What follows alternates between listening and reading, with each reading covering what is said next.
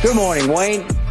You halftime show next year's Super Bowl in your hometown of New Orleans has to happen. Wayne fans help make it happen.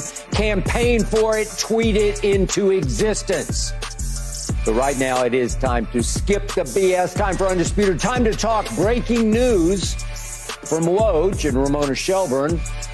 Both the Warriors and the Sixers reached out to the Lakers before the trade deadline, wanting to trade for LeBron James.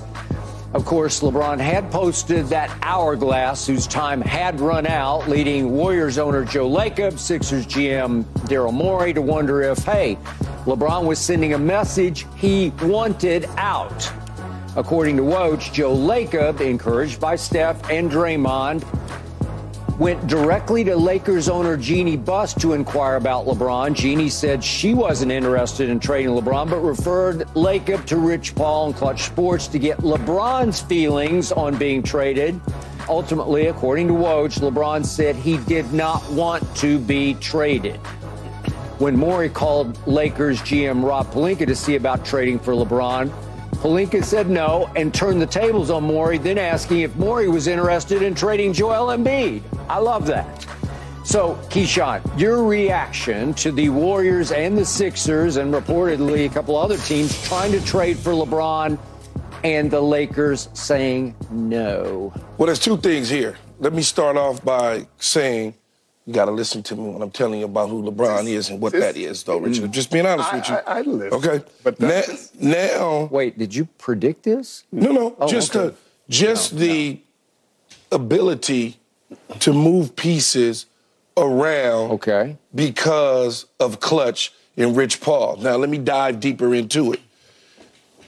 Ramona Shelburne Momo, if you're getting anything from her, you might as well be getting it from Jeanie Buss because that's essentially the Jeanie Buss. I mean, that's essentially what, what's going on there. Yeah. So that report is 100% factual. No, we're- That- there's no good. question. There is no this or that. Now, when you start talking about the Golden State Warriors in their situation, Draymond Green was the one intervening in the communication, so to speak. Hey, let's take a look at this LeBron situation. Well, come on, man. This is me you're talking to. I get it. That's a relationship. That conversation done happened at the poker table somewhere along the lines. Yeah. LeBron has openly said, hey, I would love to play with Steph Curry. Openly. So now you go and you say, we're not trying to trade him. Why don't you go ask Rich Paul and LeBron if they wanted to be traded? Yes. okay? Because we're not trying to trade him. So if he is asking to be traded, maybe you get that from him. Okay. Now, like I said the other day, there are going to be many teams lined up for LeBron James if he opts out, whatever the case is, because he can still play basketball at the highest level. Yep. Two to three years from now, maybe that's different. But as it, as it stands today, Yep. you put the right pieces around him, you're going to win a championship. Mm-hmm. Most likely, you're in that running. So it makes all the sense in the world why the Golden State Warriors would kick the tires Okay. to find out. Now, what are you giving up in return? What are you going to give up? Kuminga? You're going to give up Clay on an expiring contract? Whatever else, you know, you want to give up Rich, uh, Chris Paul? Like, what are you giving up? Whatever first round picks out to 2030 or whatever. Right. Not going to happen Yeah. because the Lakers still feel like they can contend Yeah. and compete with LeBron James and Anthony Davis on the floor. Yeah. But I'm not shocked or surprised at all. yeah. Neither am I about Philadelphia and us wanting to move Joel Embiid or take a stab at Joel Embiid. Right. Why wouldn't we? Why? I mean, hey, eh, eh, do you want to trade for Giannis? Sure. Let's take a look at that. Yeah. Do you want Luka? Sure, of course.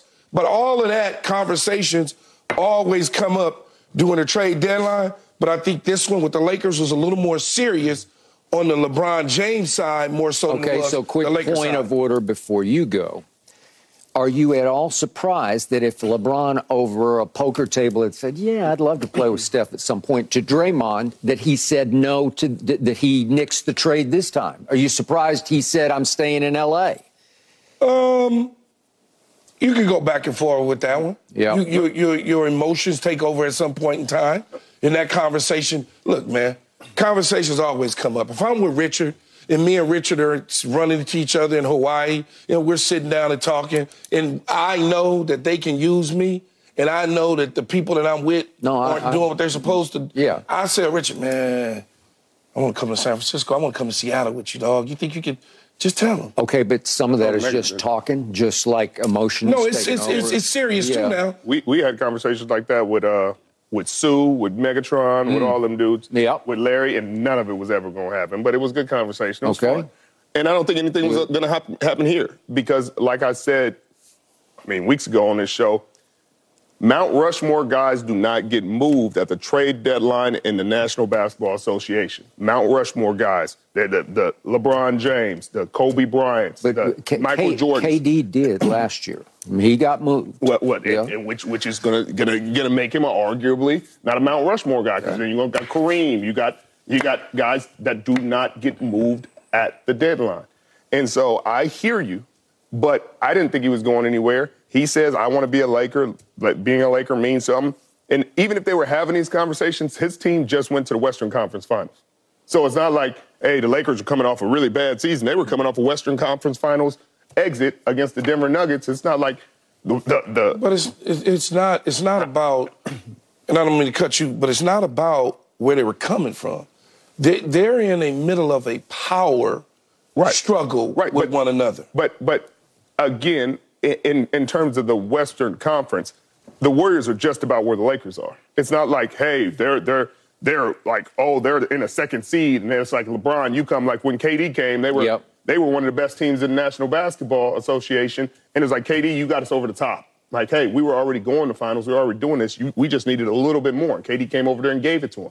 They are 10th seed right now. I understand They're a 10th that. seed. And so I think it's so he's going to play with Steph Curry this year in the Olympics. They're going to play together. They're going to play together. They're going to get to play with Steph Yeah, it Curry. ain't the same, though. 100%. He's going to get to play. Go, they're going to go get a gold medal, take the U.S. back to where they need to be. But I don't think, because we talked about this yesterday with Bronny, and, and if any of these teams, like, again, I don't think that it works with these teams. I- And, and we talked about it yesterday. So I just don't see him declining his option when he did all this to become a Laker. He loves living in LA.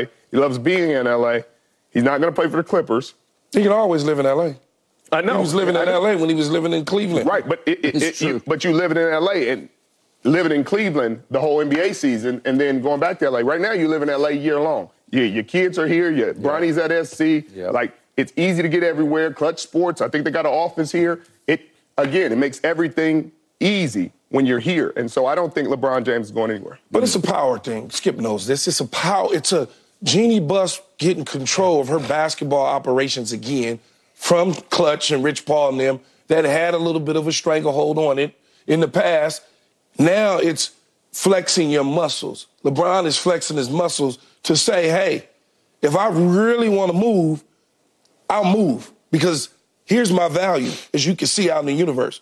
People are still trying to come and get me at 40 years old. Right. So I have value. So don't underestimate the influence and the power that I have. Yeah, but uh, we can say the same thing about Anthony Davis. I guarantee you, if they put Anthony Davis out there, you'd have ten teams calling saying, "Hey, we- Yeah, but it's would not- we Anthony would- Davis He's ain't not LeBron LeBron James. James, I'm not. though. I'm not saying he is, but I'm just saying in terms of the power and in terms of the the teams wanting him. That's not really flexing anything. That's just saying, "Hey, you're a Yeah. great player in the National Basketball Association. We honor that." I'm sure they're not. They're not discrediting that. Yeah. All right. I 1000% agree with your point about Draymond and LeBron having had this conversation somewhere on some yacht somewhere in the off season. Would you like? Yeah, well, yeah. And and and it, it sounds good at the time, and and your heart's in it at the time, and then all of a sudden push comes to shove, and Joe Lacob is actually saying, "Okay, I, I'll I'll do it, Draymond. I, I'll I'll try to go through Jeanie. Let's see what we can see." And Jeanie says, "Well, I don't want to trade him, but but if LeBron wants to go, Jeanie has always been." Hey, if you don't want to be a Laker, then I don't want you to be a Laker. So she would have tried to do everything in her power. And what do you always say about the National Basketball Association? When they want out, you, you, you ultimately just have to finally cater to that and figure it out. See James Harden, see him quit his way out of all these Lillard, places. uh, whatever, yeah. Dame Lillard, Yeah, anybody, they all want their way out, they out. All right, so it still came down to LeBron having the opportunity to go to Golden State and play with Steph and Dre, and for what it's worth, Clay, even though he may be nearing the end of his line. But there was a chance he he could have made this happen because he does hold all the power. If Clay would have been in the deal, though. Okay, well, maybe, but I don't know if it had just been draft choices, whatever. But the point is, Steph and Dre for sure. And LeBron ultimately said no, because I believe two things were operating. Number one, his son does play at USC, and his son is everything to him. He is the sun and the moon to him, and which is why we keep talking about, well, if somebody drafts Bronny, will, will LeBron go wherever it is that he, it could be Sacramento, it could be anywhere. He just go wherever Bronny was.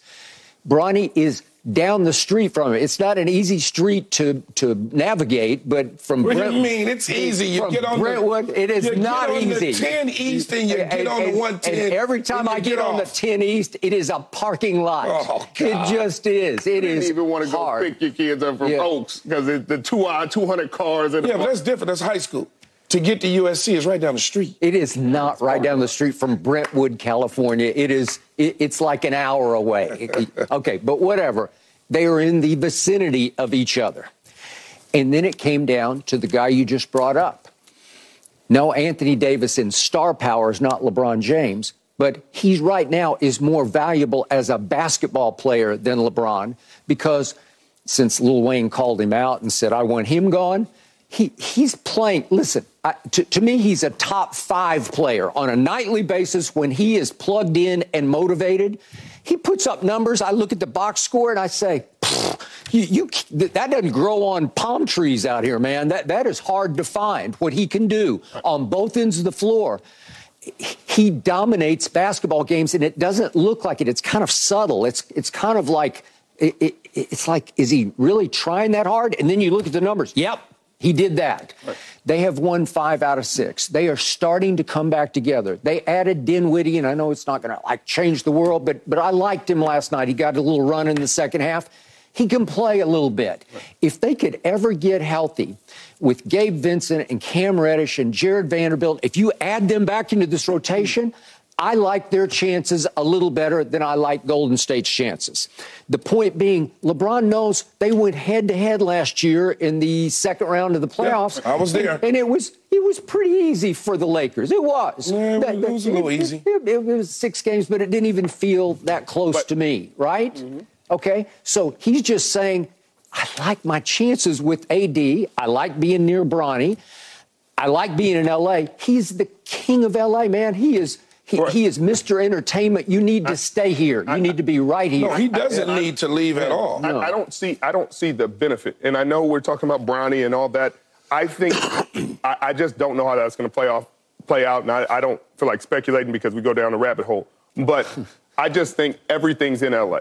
He's been in LA. He's comfortable. Business seems better in LA. Uh, Clutch Sports. He's he's got his hands on more things in He LA. does. Hey, He Rich does. Paul, you ain't got to go nowhere to go to my games. Go to my games. Go to the office. Bang and forth. And, You ain't and don't forget, Spring Hill Productions is right. I mean, he's Y'all, y'all are thick of it. saying No. everything Yeah. that's true. Right. But all that was here when he was in Cleveland. Right. And he was still here, and they were still here. Right, and they were he was still, And- but it wasn't as easily accessible. You No, don't get no, to go. but this you house still, Beverly Hills, but you still can do the same thing. I, I know, but Keyshawn, but the, but the, the cherry on top is you get 41 home games. You know, like you get LA I home games. No, I understand you that, get but to sleep in the bed you Yeah. but y'all in. keep forgetting.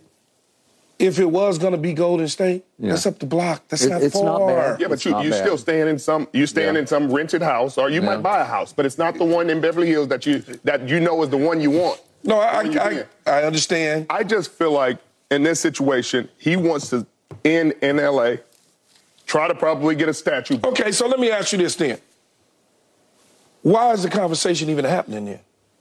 If, if, if why would Draymond take this conversation? Trade deadline was last Thursday. Mm-hmm. Why would Draymond take this conversation last Thursday's trade deadline?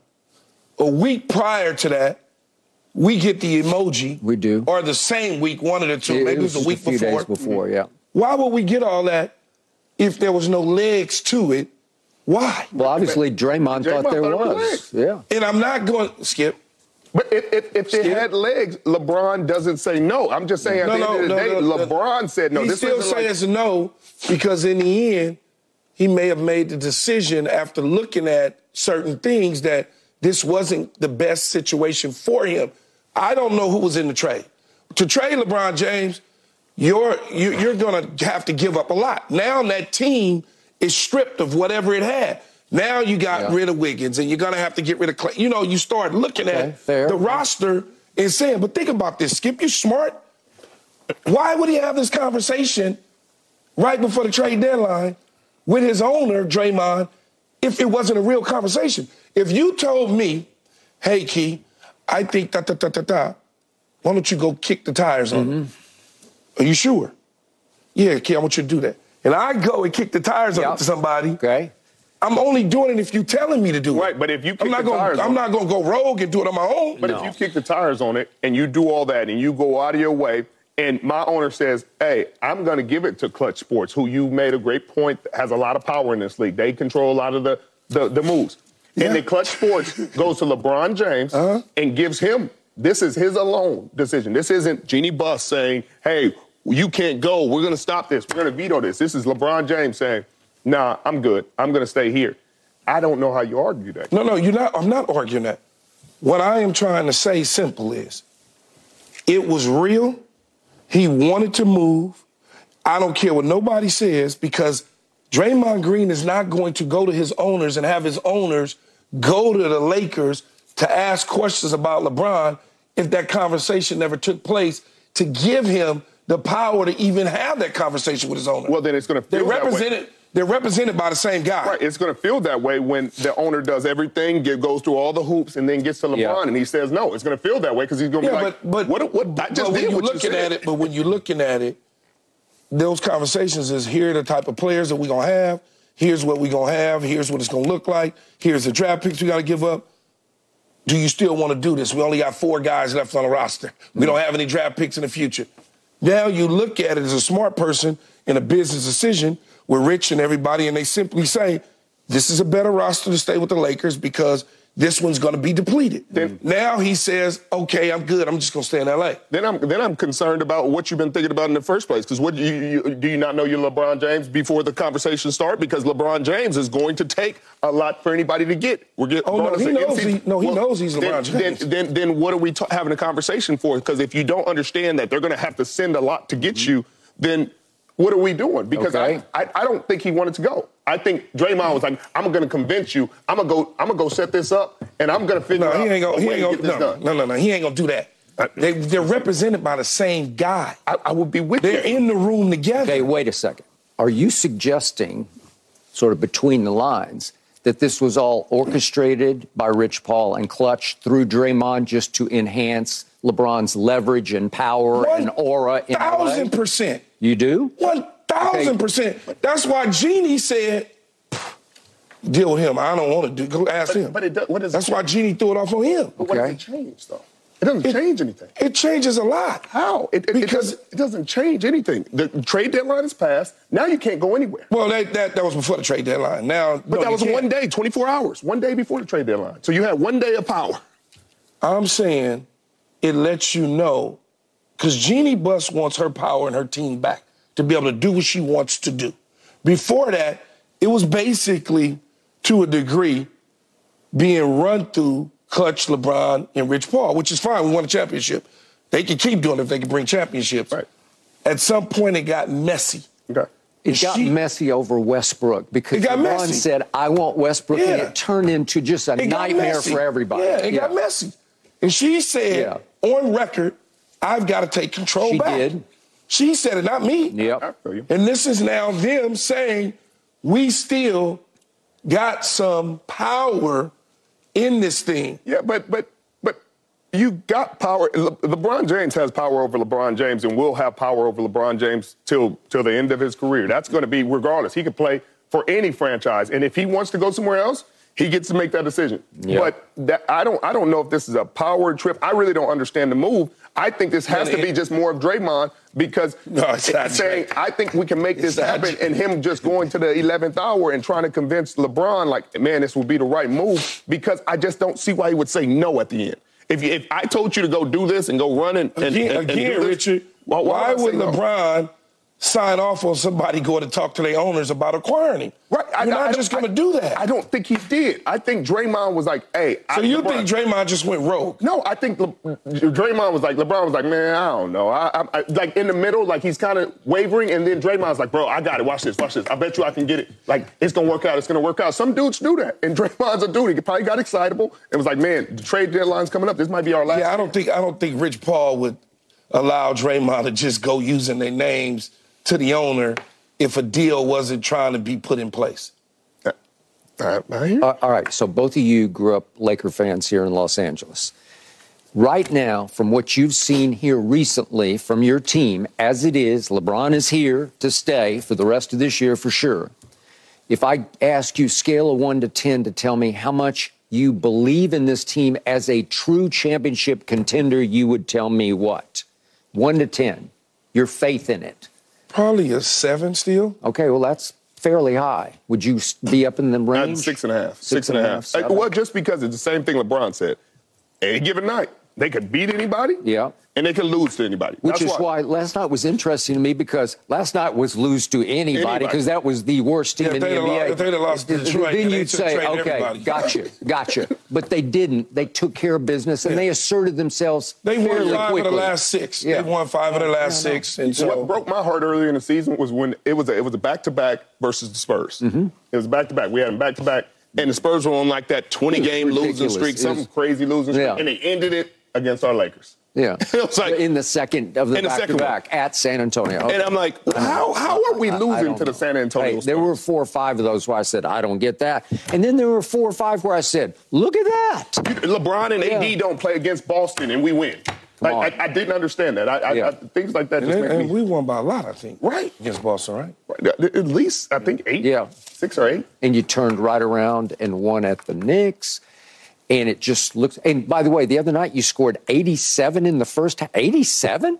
I, I saw some firepower. I, I, think this team could be pretty. Uh, my my confidence is at an eight on this team. I think it's pretty good. good. I think it's got a shot. LeBron is here to stay.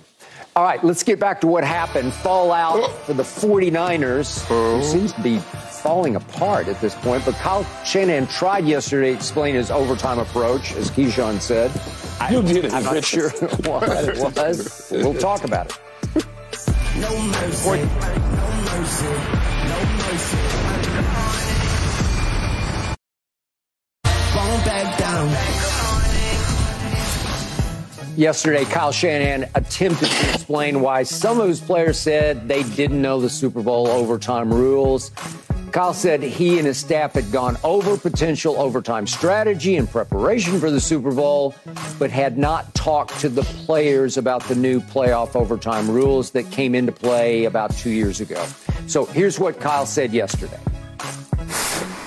We told everyone as we were waiting for the coin toss, hey, review everyone with them, make sure they're sure before we go out. So we asked the position coach to do that, but no, I didn't cover it in a meeting on the Super Bowl week. I don't think that changes anything. Hmm. So Kyle, of course, told CBS right after the game that he wished his team could have scored a touchdown and not given Patrick Mahomes another chance when the new rules would have given the Chiefs another chance anyway. So Keyshawn, does Kyle's explanation yesterday make you feel any better about the way he handled Sunday night's overtime? Man, I, I don't know, Skip. I'm I'm so stressed out behind this thing, to be honest yeah, with you. I, am in your boat. yeah, I'm like, yeah. I'm, I'm, like really stressed out yeah. about the players not knowing. Why? Because if if Kyle Shanahan just simply said, you know what, I should have told my team I screwed this thing up you know, if he approached it that way, we wouldn't even keep talking about it every single day. He wouldn't get asked a question every single day about it. Now, ultimately, you say, would that have any effect of the outcome of the game? I disagree with you.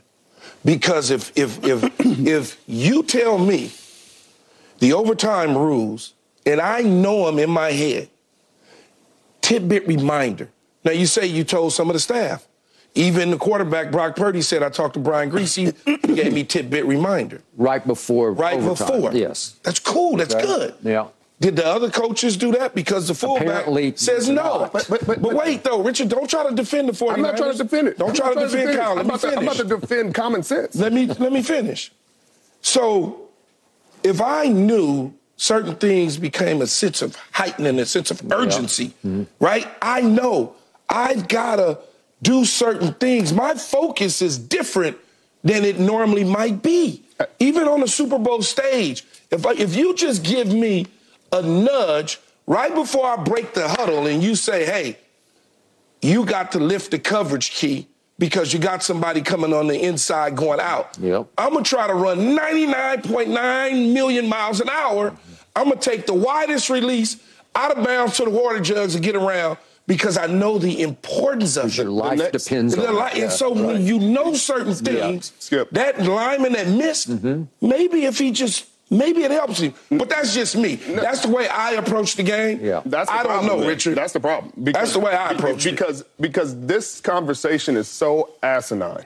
It's idiotic because not only did Kyle and our coaches remind him, it was on the damn jumbotron mm-hmm. for everybody to see okay. before overtime started. But I'm not sure every player's. I'm literally about to say one, the same one thing second, you one said, second. Skip. Right. One you second. know damn well, Richard, yeah. players ain't one looking second. at no jumbotron. I, but I'm sitting here saying, yes, I know players are looking at the damn jumbo, jumbotron. The whole game, guys look at the jumbotron because they said it after the game. Mm. The players said, "Hey, it was on the jumbotron, mm-hmm. but I didn't know until I read it on the jumbotron."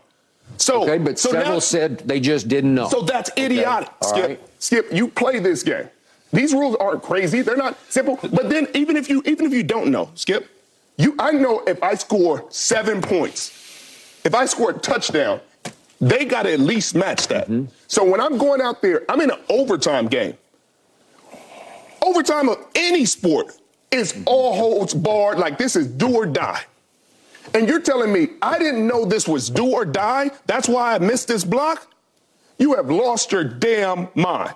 Mm. And I'm not I'm not sitting here believing that because if you're playing the game like that and you're saying in overtime of the Super Bowl, the last game of the season, that I'm holding something back because I didn't know this rule, mm. then Skip, I don't. I, then maybe you don't okay, need to play and, anymore. And maybe you don't need to be playing. To, to your point, Juszczyk said yesterday, "Hey, I didn't know, but it didn't matter because I'm just going to play the same way anyway. They, are all going to play the same. This is the Super Bowl. This isn't a preseason game. This yeah. isn't a regular season. All right. This isn't a playoff. This is the Super Bowl. This is everything you've ever dreamed of. If you're not giving your all every play, Key, you sitting there saying, if I knew the rules, then I'm going 9,000 miles. Well, if you're not going 9,000 miles per hour you, you, every play, you, then what are we doing? You can't sit here and tell me and sell to the audience, Richard, that if you knew something – you wouldn't become extra locked and loaded, laser focused, man. It, it, you if, I'm, tell me I'm, that. if I'm telling these people I'm not locked in, focused, no, you could you could be locked and loaded, but you're gonna make sure you are crossing and dotting everything. If I'm in overtime of the Super Bowl, I am crossing every I and dotting every team. I might not so make why, every so play. Why, so, so why didn't the 49ers do that, but the Kansas City Chiefs did? How come Andy Reid was what, smart what, enough to? Because because their right guard Spencer Burford whiffed on a play. He had a brain fart at the worst possible time in the biggest game of his life. He's a human being. I'm sorry they're not robots. I'm, I can't. I'm sorry Kyle Shanahan didn't go in there and block Chris Jones himself or sit there and well, I don't think that would place. go well. It, it, would, it wouldn't go well at all. But the kid admitted the mistake. And that's all it came down to. This isn't coming down to Kyle Shanahan didn't call the right plays. He had two wide open guys on the play. You block that guy, it's a touchdown either way. So we're sitting here speculating about this, that, and a second when he called a play that had two men wide open to score a touchdown on third and five, third and so why so why is it even a conversation then? Because they didn't score because he let him through. Chris Jones got the pressure. It's an incompletion. They kicked the field goal. Mahomes goes down and scores a touchdown. That's why it's a conversation. It's really a conversation because they elected to get the ball opposed to giving it to the Kansas City Chiefs at the start of overtime. But, but, but, That's why so, it's a conversation. So, so, so, so, let's put it like this: if, if, if they give the ball to the Kansas City Chiefs, well, I, I hate playing the if game, but I'm going to play with you guys today. They give the ball to the Kansas City Chiefs. Kansas City goes on a seven-play touchdown drive. Brock Purdy and the guys go down. They get yeah. stopped on downs they lose the game. You're sitting here like, oh, Kyle Shanahan, like, why, why would you give it to Mahomes right after an 11 play drive? Like, you're going to do it either way because they lost. You're going to say they're wrong either I'll, way. I'll buy that. Mm, probably. And, but I told you yesterday, I don't have any problem with taking the ball because I, it, rules or no rules, if you take it and just ram it right down their throat and you go up by seven in overtime, I'll take that every time. That's a lot of pressure. Yes, it is. So- Even on so, Patrick Richard- Mahomes, it's a lot of pressure. Should Kyle Shanahan have addressed the team with overtime rules? It's a simple yes or no. No. Okay. I, I won a Super Bowl. We didn't address not in overtime. Okay. Not that Pete Carroll. We went. We went to two Super Bowls. Didn't address an overtime rule in either one of them. You know why? Because we had players who cared. We had players who cared. I guarantee you, we went into we go into overtime. We play in the same way from the first quarter to the last quarter to overtime. We play in the win. I, I like my coaches to address every situation. Did yeah. your coach address it when y'all went to the Super Bowl? I don't remember. to be honest Exactly. with you. I, I, I highly doubt it. I don't I highly Okay. doubt it. But back then, we knew the overtime rules anyway. Richard, right, because you're a pro. You, you know who didn't do Kyle any favors was Andy Reid right after the game. He said, Oh, Kyle is brilliant. But we as a staff had carefully gone over this, and our analytics, all I'm saying. our analytics showed all I'm saying. that you defer on these rules all I'm kick. I- I- I he hear- said that right I after the game. It, it indicted Kyle. It But, made but, him. but did yeah. it? I mean, you can say this, but they, he's also lost the Super Bowl. He lost the Super Bowl 31 to 9. What did your analytics say that day? Did, were they perfect or were they on? You got blown out in the Super Bowl. Like, mm-hmm. so I'm not sitting here saying, oh man, you, you make all these analytics, you you make the best decisions. Like, you've still lost in the Super Bowl. You've gotten blown out in the Super Bowl. So, like, let's not go here talking about, oh, Okay, man, here I'm gonna go ask you another every question. step of it. I'm gonna ask you another question. Would you have liked Kyle Shanahan to go over every possible scenario in the Super Bowl? No, I don't care about that. I'm not. I'm not concerned, and it's really not a talking point because if he blocks the man and they score a touchdown, am I sitting here like, man, he wouldn't have scored that touchdown if Kyle wouldn't have gone over? I in the just, I like Skip. I like to know everything. Yeah, I understand. But that's not. But you've won Super Bowls and you you don't know, even know if they went over everything. No, I don't know that, but I'm assuming we did. So, Richard, here's the biggest picture of this. And I'm trying to like Kyle because I do like him. And Wayne just swears by him, and you swear by him. So I take that to my mental, emotional bank. Mm-hmm. But the fact is that he now has had three double digit leads and th- th- what? Three Super Bowls. One as as an a OC play caller, and two as a head coach. Head coach. And the fact remains, it's murky whether Kyle understood the rule from what he said to CBS right after the game on Saturday night, which it bothers me a little bit about Kyle in the biggest picture. If we step back from all all that we're talking about, whether the players knew or not, let's that's uh, ultimately let's say that's irrelevant. But Did he know? Did he know? Because it came across in what he said to, I think it was Evan Washburn on CBS right after the game, that one remark that he made that we played yesterday about, I wish we had gone and scored a touchdown so Patrick didn't get the ball back. Mm-hmm. It indicated he wasn't completely aware of the new rules change of a couple of years back. That's what concerns me about Kyle, given the fact that of the three double digit blown leads. It doesn't speak well. It doesn't look But good. it It's a bad look for Kyle Shanahan. It doesn't make a difference, Skip, and that's what I'm saying. I'm No, it do- it does make a difference, Richard, with- in terms of Kyle. It, it really, it, it doesn't make Because a difference. Because if. Kyle knew the rules, maybe he He's not did- going for it on fourth. No, He's not I'm going saying- for it on I'm fourth saying right if he knew the rule, instead of saying what Skip just said to the reporter, that indication, maybe he does something different But- but at that I- point in time. Uh, he went for a touchdown. He was going to try to score a touchdown in that drive. He's that's what he's saying there. So no matter what, he's going his best, trying his best to go score a touchdown on that drive. That's not changing. They, they- He- and they no, did. He's doing his they, best. They went to score a touchdown. 66 yards in 13 plays. It was a lot of plays. but he okay? then turned around and said he didn't want to give Patrick Mahomes the ball. How do you what- explain that? What, what I'm saying is he scores right there. Patrick scores. He scores again. Patrick never sees it again. What I'm saying is no matter what, if Patrick gets the ball first and he scores, and then San Francisco scores and he goes and scores again, San Francisco will never so see do it you again. think you think Kyle Shanahan knew the rule? I think Cal Shanahan knows the overtime. Okay. rules, Yes. All right. I would hope so. So we also talked yesterday about if Kyle had simply stepped to the microphone after the game and said, the reason I chose to take the football was we had just played defense for a long time. What was it? Uh, 11 plays. 11 plays. It was 11 plays, 64 yards in 11 plays. If he had just simply said, my defense is gassed. I got to take the football, and I wanted to take the football. Then we'd all say, "Oh, I, I, I like that." Instead, I had to wait till yesterday when he had John Lynch sit beside him at the press session that they did, which was a little suspicious to me because Kyle's his own man; he can speak for himself. I don't remember John doing a lot of co-press conferences with Kyle. And if we could see, then John made that point for So are him. you are you saying that maybe Lynch was going underneath like, the table? like here. Well, well, here's, here's what John had to say during this session sitting next to Kyle. I think it was 11 play drive that we just closed the game with. And when you're playing Mahomes, you're chasing them a lot, you know? So there's a lot of effort that's expended. I think, you know, the context from there is you, you need some time to get fresh. And so all those things play into it. And, and those, those were sound decisions. And look, do I do I think there's some truth to that? Yes. And what made me go back to that, and and, and this will burn Skip rear end up. Bill Belichick had a similar decision in a game against the Indianapolis Colts, and Tom Brady and I remember it well. Yeah. Backed up, fourth and two. It was. and they came about this far from getting the first down, Mm-hmm. backed up. They were on like their own 10 yard line. And everybody was saying, Why would you do this? First thing Belichick did when he stepped to the mic is explain to everybody, Did you see our defense? did you see our defense against Peyton Manning?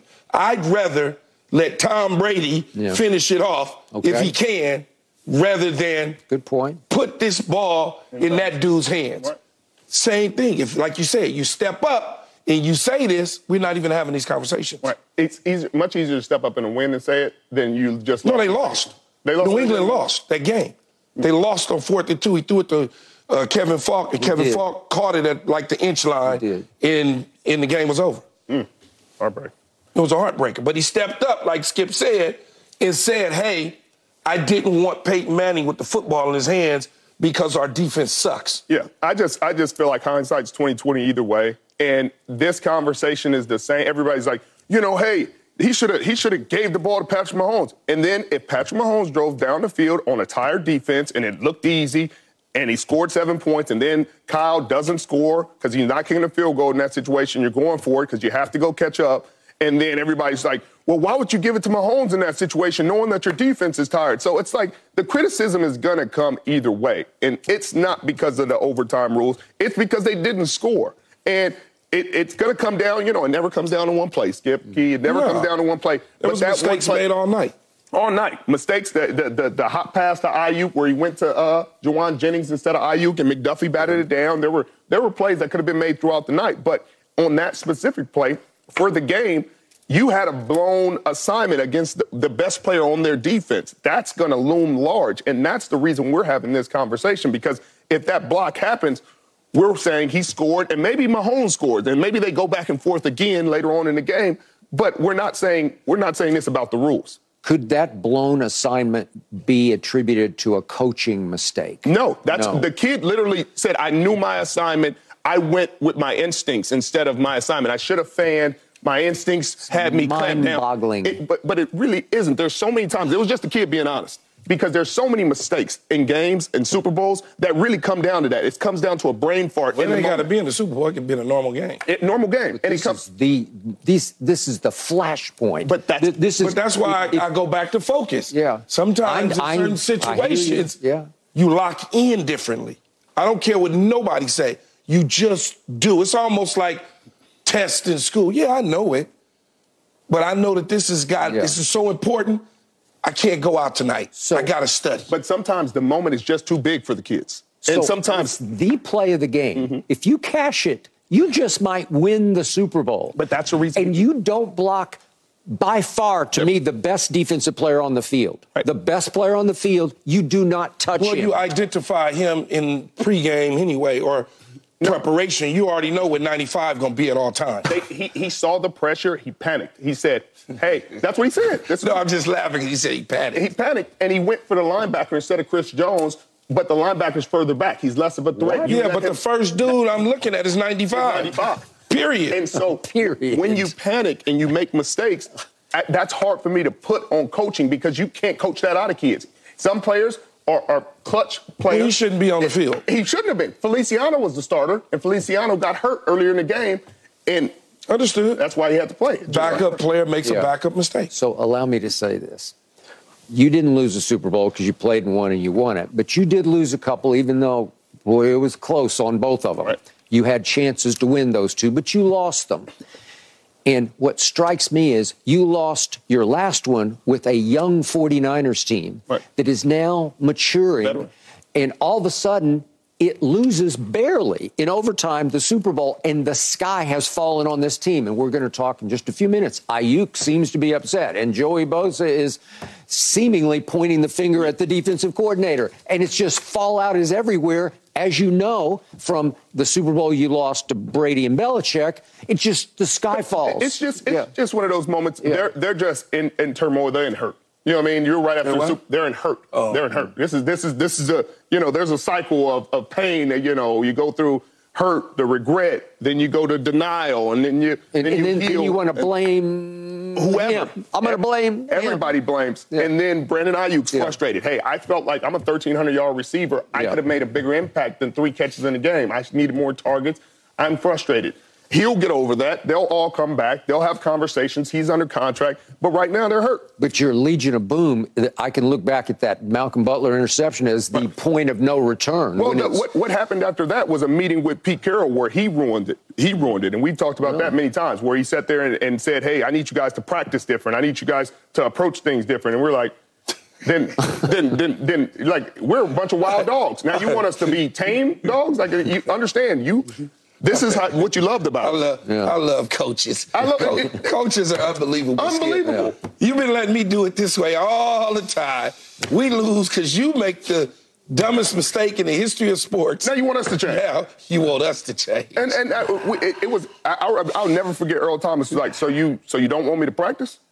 He was like, no no no, I want you to practice, just not do the things that you did. It's like, nah, I feel like you don't Co- want me to practice. coaches are unbelievable. Yep. All right, up next.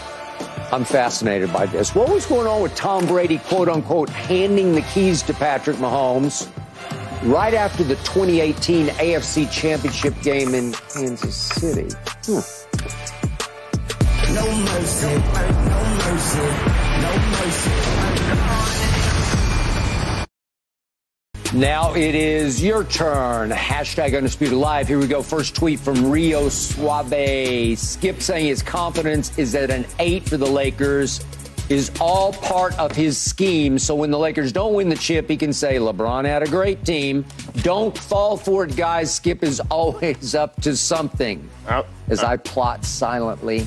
Yeah, that, that- That- that that's true. it is No, not true at all. I like this team. I've told you since preseason. No, I like you have- this you, team. You said that, but as you say, you quietly in the back of your mind want to see him fold. Right. With LeBron on the team. No, I, I, I'm just telling you what I see. I, I speak my heart. I say what I see, and I see a team that can win it all. But if they win it all with an Austin Reaves jumper, he gonna say it like it's not a LeBron championship.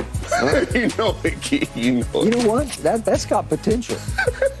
Austin Reaves is the closer for this team. I, I, I've said that from the start. Oh, sorry, I just threw the things away. I got to get them back. I was thinking we were finished. Hold on. I love We it. got him yeah. up here flustered. Yeah, we got him. We got him. I ladies thought we'd done a whole topic on that. All right, second tweet is from Robert Merrill. Richard, you almost had it. Hashtag not your year, LOL. Fishing for a championship with your ex team. I didn't. I, I didn't play. I, damn, I would have took it though. I Yeah, would have took it. I would have took it. If only you had played, I think good things would have happened. But I played, and they got us too. I ain't lying to you. They got you too. They got us. And finally, from Joe, uh, Keyshawn just nailed what I thought on this LeBron to Warriors trade BS. Nothing but a power move, says Joe. That might be true. It might be true. I mean, they got a lot of I, I got a, a lot of power and a lot of respect for LeBron and what Rich Paul and Maverick Carter and that crew has been able to do. It's no different than when David Falk had his hands wrapped around the NBA for a Yeah. decade. It's no difference. That's just part of doing business. I- if I you want to do business, you're gonna do business with us. I don't know. I don't want to call it a mob or anything like that, but it has some, you know, some control that I like. Listen, Maverick Carter's got his hands wrapped around Hollywood and Wall Street. You want to talk about a power broker? They doing it the way you're supposed to. That is correct. Amen. That is correct. All right, back to business. Andy Reid uh, told Peter King about how Tom Brady came to the Chiefs locker room following the 2018 AFC Championship game at Arrowhead and passed the keys to Patrick Mahomes. Andy raved about Mahomes, saying he makes the difficult look easy at the highest possible level in the whole world. There's only 32 in the whole world, and he's the special of the special. I watched Tom Brady turn the keys over to him, which was cool. Tom said, Hey, this is your league now, man. Keyshawn, your reaction to Brady turning over the keys after the 2018 championship? I think it's great, Skip. Yeah. Uh, if Brady, okay, so Brady, 2018, he retired in 2022. Two. Mm-hmm. So what's that? Four years? Mm-hmm. That's the end. The end is near. he realized, he realized that I'm gonna be exiting at some point in time. This is Bird and Magic to Michael. Mm. This is Michael to Kobe. Mm. This is Kobe to LeBron. This is here, you guys. I'm getting close to the end. Mm. I still got a few more years to play, and I might win one or two more championships. But you're here to stay. I'm leaving, and here's the keys. Mm. I, it's great. I, I tip my hat off to him because a lot of people, they they don't have to do that. They don't have to stick their heads and embrace another player that's great like you or could be great like you. Mm. I like it. Look, Okay. I, I love Tom as much as anybody. As, as a competitor, Yeah, as you a played friend, with him. as Yeah. a teammate. Yeah. We talk all the time. Good friend of mine now. You know, we went through our through our through our battles, but I don't know about this, Skip. Like I, I, I guess you walk into an opponent's locker room after you just sent them home in the playoffs and ended their season, as a quarterback of that opposing team, to say anything. I don't think it's. I don't think it's in, in, in, good faith. Now, when it happened to him and Drew Brees, him and Drew Brees were friends. He went out there and played catch with his sons as Drew Brees Yeah. was retiring. He- That was a also cool just moment. sent him home, He had just sent him Yeah. home, mm-hmm. but it's a cool moment between two legends. was. But I'm not in your locker room. Okay. It would if, if Tom had lost that game and walked in that locker room and said that, then I would have said, "Hey, that's that's really incredible. That's a really cool moment by Tom." But for him to go in there and say, "I'm passing you the torch," it sounds good, Skip. It sounds good when we talk about it right now. I'm sure Patrick Mahomes, as the competitor he is, whose season just got over, I'm frustrated as ever. You coming in here and telling me that, like, if you don't get out of my face, if you don't get out of my Well, face, Andy, one eh, second. If you don't get out of my face because you just I'm beat with me, you on this, and yeah. then you go on to say you passing me the torch. Okay, I got you. Then guess what? Two years later, I see you in the Super Bowl. I thought I had the torch. You beat him 31 to 9. Yeah, but that- I, I thought I had the torch. But that's you not- beat him 31 to 9. with What's Just the because I pass you the torch don't mean all of a sudden I'm not going to beat you. He didn't pass him anything but an L, two L's. He passed him two L's. And mm-hmm. so it would come off genuine if, if, if you said Patrick beat him and he came over there and said, hey, you got me? Like this. I, I, I think it, I think it's cool because I think Brady realized the end is coming, and he'd rather do it now than do it later. That's just me. But It, it sounds good if the end was near, but he went on to beat him in a Super Bowl. I understand. I understand that. What- what did he go in there- You didn't know that he was going to see Patrick Mahomes in that Super Bowl till he got there. Right, but what did, what did he go in there? Did he go in that locker room again and say, "Hey, I'm, Oh, I'm still don't- passing"? No, know the conversation. no, because that's ridiculous. Keyshawn, Yes. I've said this for years about Thomas Edward Patrick Brady Jr. He's a wolf in sheep's clothing Yeah, 100%. because he will say the right thing Mm-hmm. all the time, but he doesn't always say the real thing.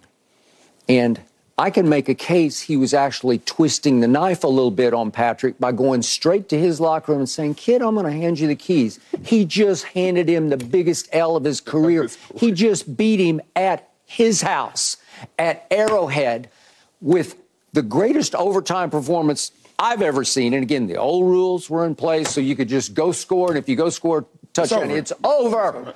So I'm going to show you real quickly what Tom Brady had just done minutes before he went to the Chiefs locker room. If we could see three straight third and 10. He faces third and 10, and he goes, Edelman, that was a sweet throw.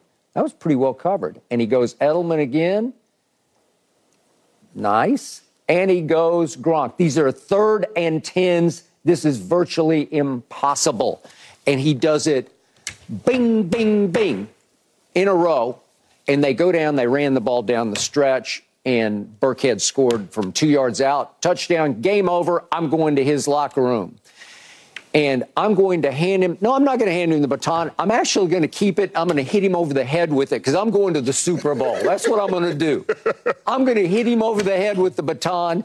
A couple of years later, Y'all I think I'll just. conspiracy. No, It's not but, conspiracy. Come on, man. The head coach is a great thing.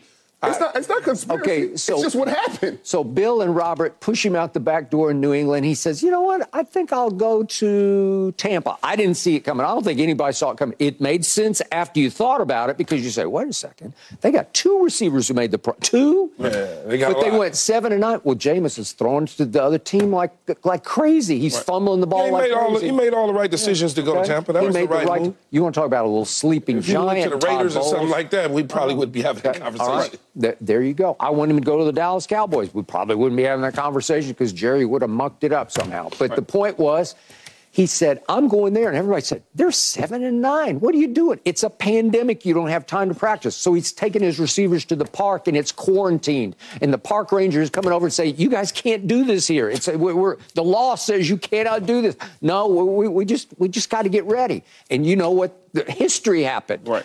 They go win the Super Bowl, but they they beat this guy 31 to 9. Right. Okay? So to me, that is the ultimate sort of football assassin, wolf in sheep's clothing. I mean, you can look at it that Yeah. way if you want to. I'm not looking at it like What- that, what- though. be- I'm just looking at it as a simple gesture as he's passing the keys along, like Bird and Magic did, like like like like Kobe did, like Ma- Michael did. That's all. That's how I'm looking let's, at it. Let's look at it like this in basketball terms. If Kobe and Jordan played in the final, we never got to see it, but let's let's just imagine perfect world. Well, we almost and, did, And, but, and Jordan beat Kobe, beat him bad, beat him 4-1 in the mm-hmm, series, mm-hmm. and went into the locker room after. It Was like, I'm, I'm passing you the torch, and then played him two years later and beat him again. We'd be sitting there like, I don't know if Jordan really meant. Yeah, but I, I'm don't not- know if you really I'm meant you not passing the looking torch. at it that way. I'm looking at Brady's coming close to the end. There was already rumblings in New England about there were definitely- the fallout that they was having Well, with Bill, Belichick. Bill had already told Robert Yeah, exactly. he's done. So I'm Yeah. looking at it from that standpoint. I'm not looking at it from the standpoint of he's sticking a knife in him and twisting it. And the only I'm not reason, doing that. The only reason I'm looking at it like that because there's plenty of time to reach out. You can reach out all season. I can I can see you anytime. Yes. I'm gonna reach out at, You the, at the most vulnerable point. You can. At. At- Tom, You- Tom you ain't can. talking to nobody. He lose the AFC Championship, and he's not recognizing it. He lose the AFC Championship. he's as much of a competitor as that's anybody I know. different when Tom is doing it opposed to me. I'm not talking to Tom. I'd have told Tom, get the hell out of my locker room. I don't give a damn who you are. You would have. And- and- I I mean, would that's agree. just the, Patrick's I don't a care who you are. yeah. But Patrick, obviously, as a young guy, had a different found respect for him, and so he must have listened to He, him. he, Listen, because you And know Andy Reid liked it. Hey. just like me, I Hey, liked it. Richard Sherman would have told Tom, "Get the hell out Get of up- my get out locker my room." You just would have because you would have still been worked up, emotional, raw, raw edge. I might have listened to him and not said Yeah. anything. Just just look down like, Yeah. "Nah, I got you, bro. Like, Yeah. That's that's Yeah. good. I mean, that's enough. Like I'm not not today. Tomorrow. Let's talk tomorrow. Because right now I got to deal with this. and then what kills it is because we're gonna have this goat debate. Like like we're having it all the time. Go go go. Who's the goat?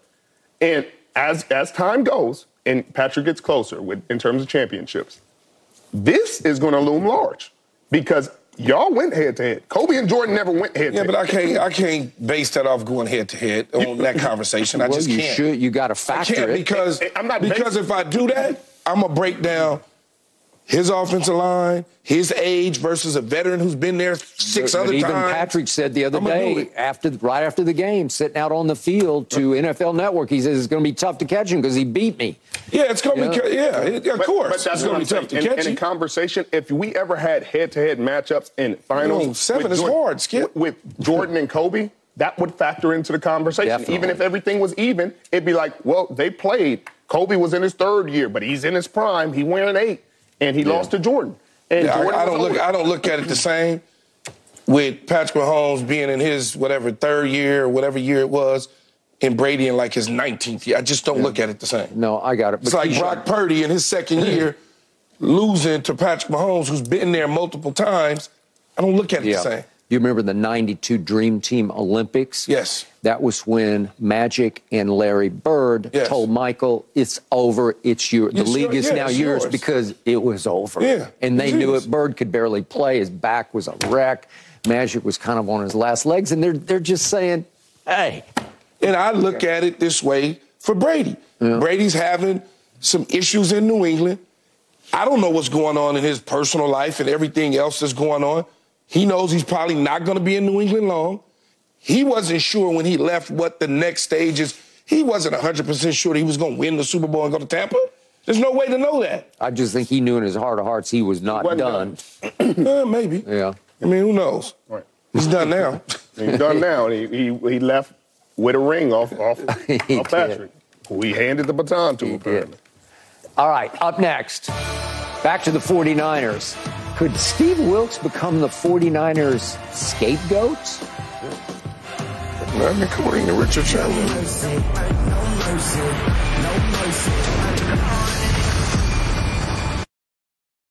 Nick Bosa said after Sunday night's Super Bowl that the 49ers defense could have been more prepared to stop Patrick Mahomes, especially in overtime on the fourth and one zone read keeper that went for eight yards and on the up the middle scramble for 19 yards on third and one from the 49ers 32. This led yesterday to Kyle Shanahan being asked if defensive coordinator Steve Wilks will be back. and Kyle didn't exactly answer with an unqualified, resounding yes, instead saying, I, I haven't talked to anybody, so yeah, I expect all our coaches to be back. So, Keyshawn, just best guess, do you think Steve Wilks will be fired? Can't be fired, so no. No. Can't be. So no, I, I don't think he'll be fired at all, Skip. And what I mean by can't be, your offense gave up the goods.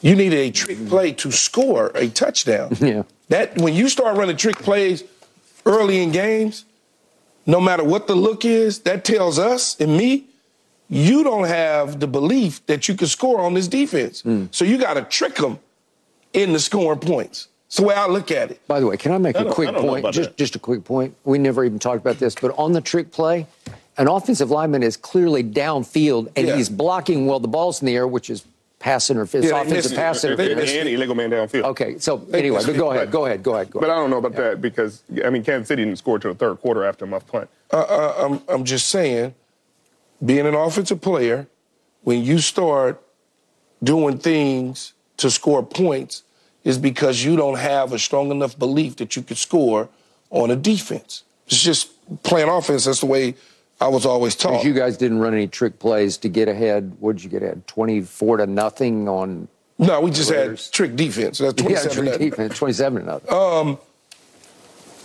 you know, his Steve Wilks does not coach the offensive line. When the tackle whiffed, that's not on Steve Wilks. Mm. Okay?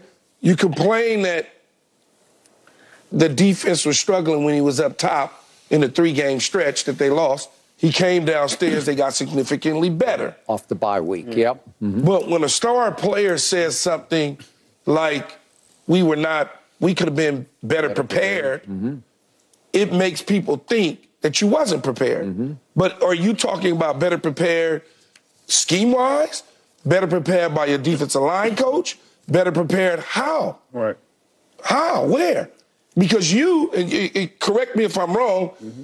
because I didn't play defensive line, but it looked like he crashed down He did. On the zone read on the zone Yeah, read He did. instead of staying home. But look at. Let's I mean, I don't real know. quick. Could we see that it? defense? You may know Here. the defense, but that's what it looks Here- like Here's the fourth to and me. one. Fourth and one. Mm-hmm.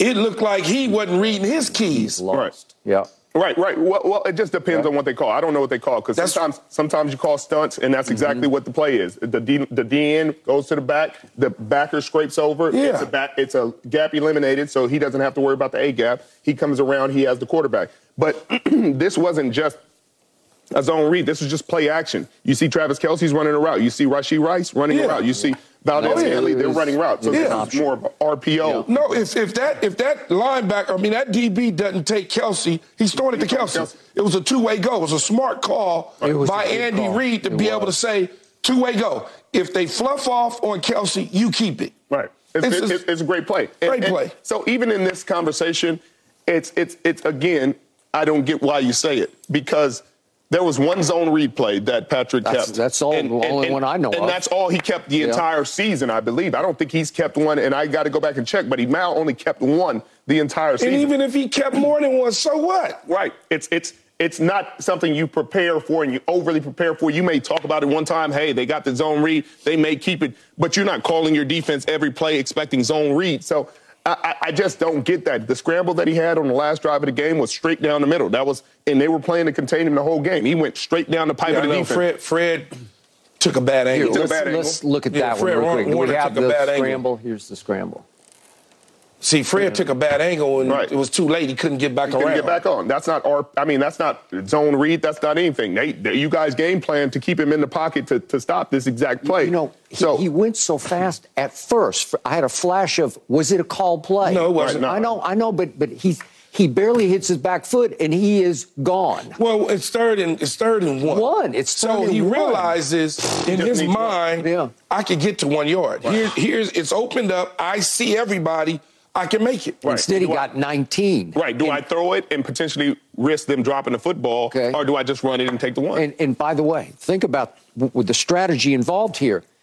If if you stop him, let's say you even sack him, but it- but if you just stop him cold at the line of scrimmage, it's a 49 yard field goal. Right. Okay.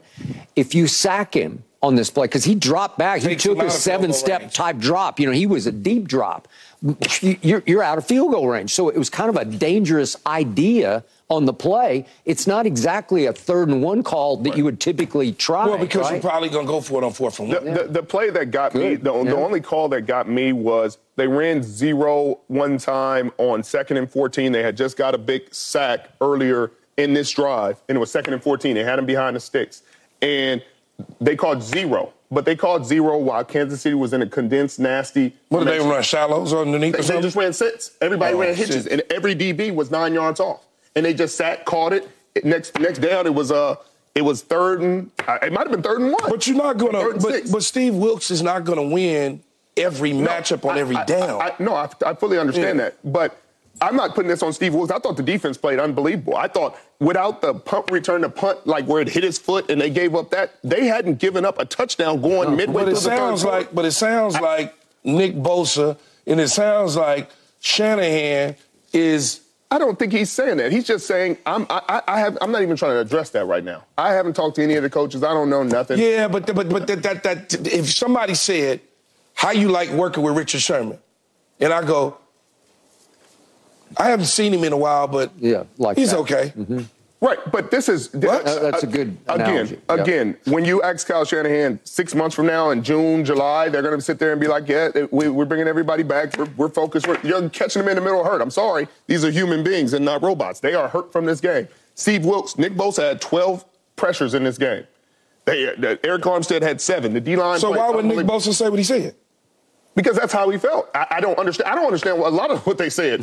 like I, I- I heard an 11 year vet say he didn't know the overtime rule. So I'm, I'm confused with a lot of. It just sounds like to me that rather than focus in on the head coach, all of a sudden you start to focus in on the defensive coordinator in the defense this- and something other than Kyle Shanahan. That's what it seems like to Well, me. honestly, honestly, this doesn't feel like a blame game.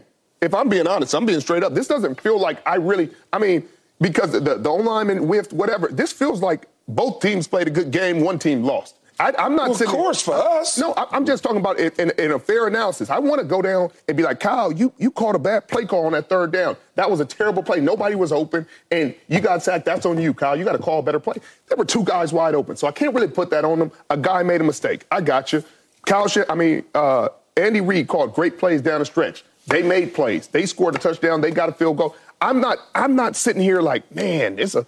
it- Steve Wilks is. It didn't call great defense on that drive. It didn't but his like job been in question basically all year long, no, uh, Richard. Right, his job is in question because you're on a team that's a number one seed. They went on. It was it was a play in Minnesota game. This is when his job became on the line. He called zero coverage I with remember 16 it. seconds. It was right to at the end of the half. At- right, Yeah. right at the end of the half, he Yeah. called zero coverage with 16 And seconds. what's the name? Uh, yep. And and the young dude uh, from Addison. Addison. Addison. Yeah. Jordan. And, and, he, and he caught a touchdown when it was unnecessary to run a zero coverage at midfield with 16 seconds. I understand. And That was- he acknowledged he- and owned it. He did. that's when things became creepy. Then uh, Joe Burrow came to town. They were struggling all year. They were up and down all year. He went and he massacred that defense He did. throughout the game. I at understand. home. Those were the reasons why there was concern because they, you know, it just looked bad at a time.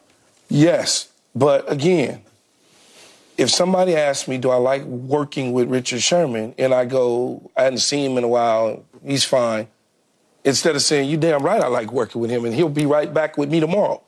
There's a difference. Just I don't care that Kyle Shanahan just lost the Super Bowl. It's simple. He's my defensive coordinator because I know.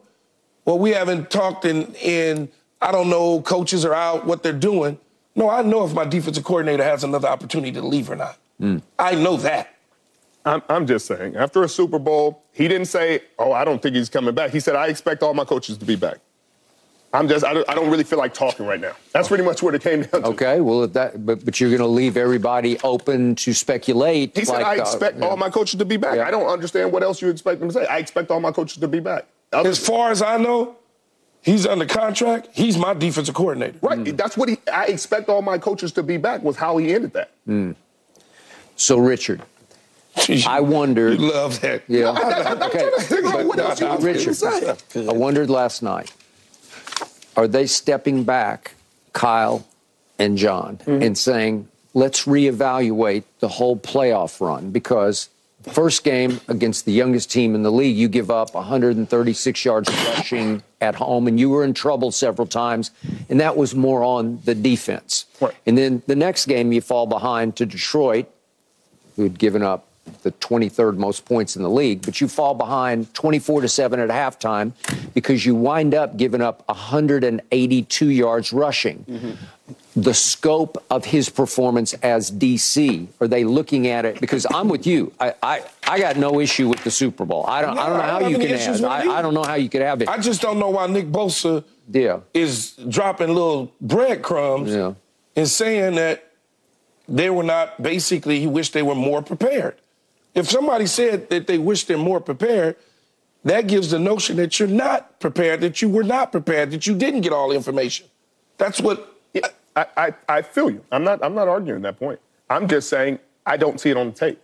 I don't see anything on the tape. so why would he say it then? we got to ask Nick Bosa because I don't I don't have it on the tape. Nick Bosa had one of the best games of his career in that game. The defense was uh, arguably. You know, had it's a- funny. I don't remember that many pressures. You said that's a lot of 12. pressures. It's, it's, it's documented. He I had saw 12. Chase Young making. So, Yeah. so Chase Young had four and a sack. Uh, Javon Hargrave had a sack. Arik Armstead had a sack. They, they played unbelievably.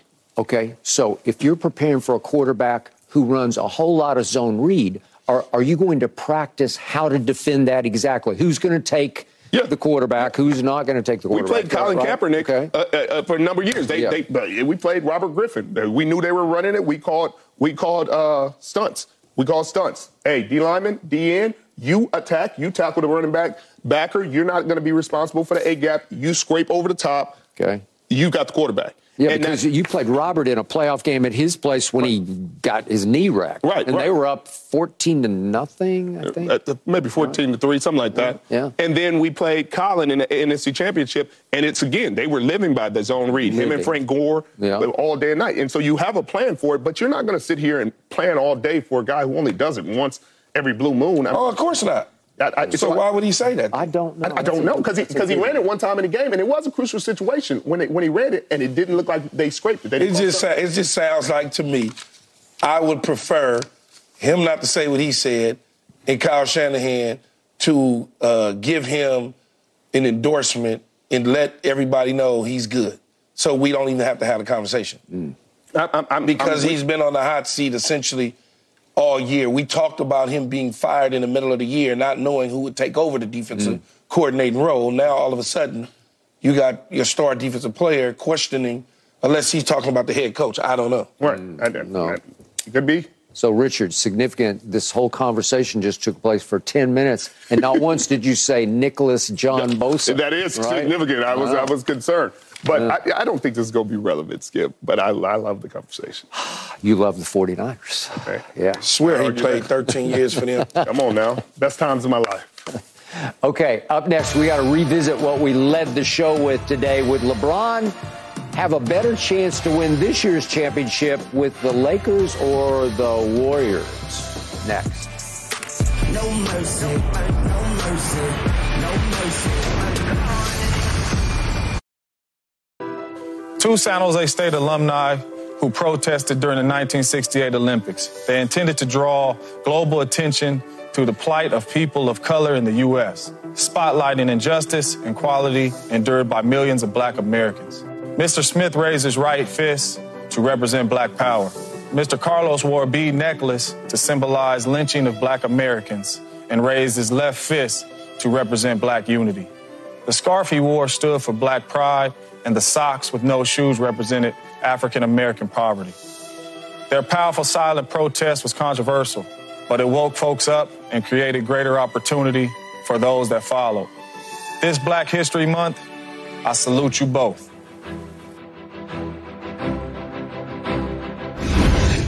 We opened the show today with breaking news from Woj and Ramona Shelburne reporting that both the, the Warriors and the Sixers reached out to the Lakers before the trade deadline, wanting to trade for LeBron James. Of course, LeBron had posted that hourglass whose time had run out, which led Warriors owner Joe Lacob, Sixers GM Daryl Morey to wonder if LeBron was sending a message that he wanted out. So, according to Woj, Joe Lacob, encouraged, of course, by Steph and especially by Draymond Green, went directly to Lakers owner Jeanie Buss to inquire about LeBron. Jeanie said she wasn't interested in trading LeBron, but referred Lacob to Rich Paul, Klutch Sports, to get LeBron's feelings on being traded.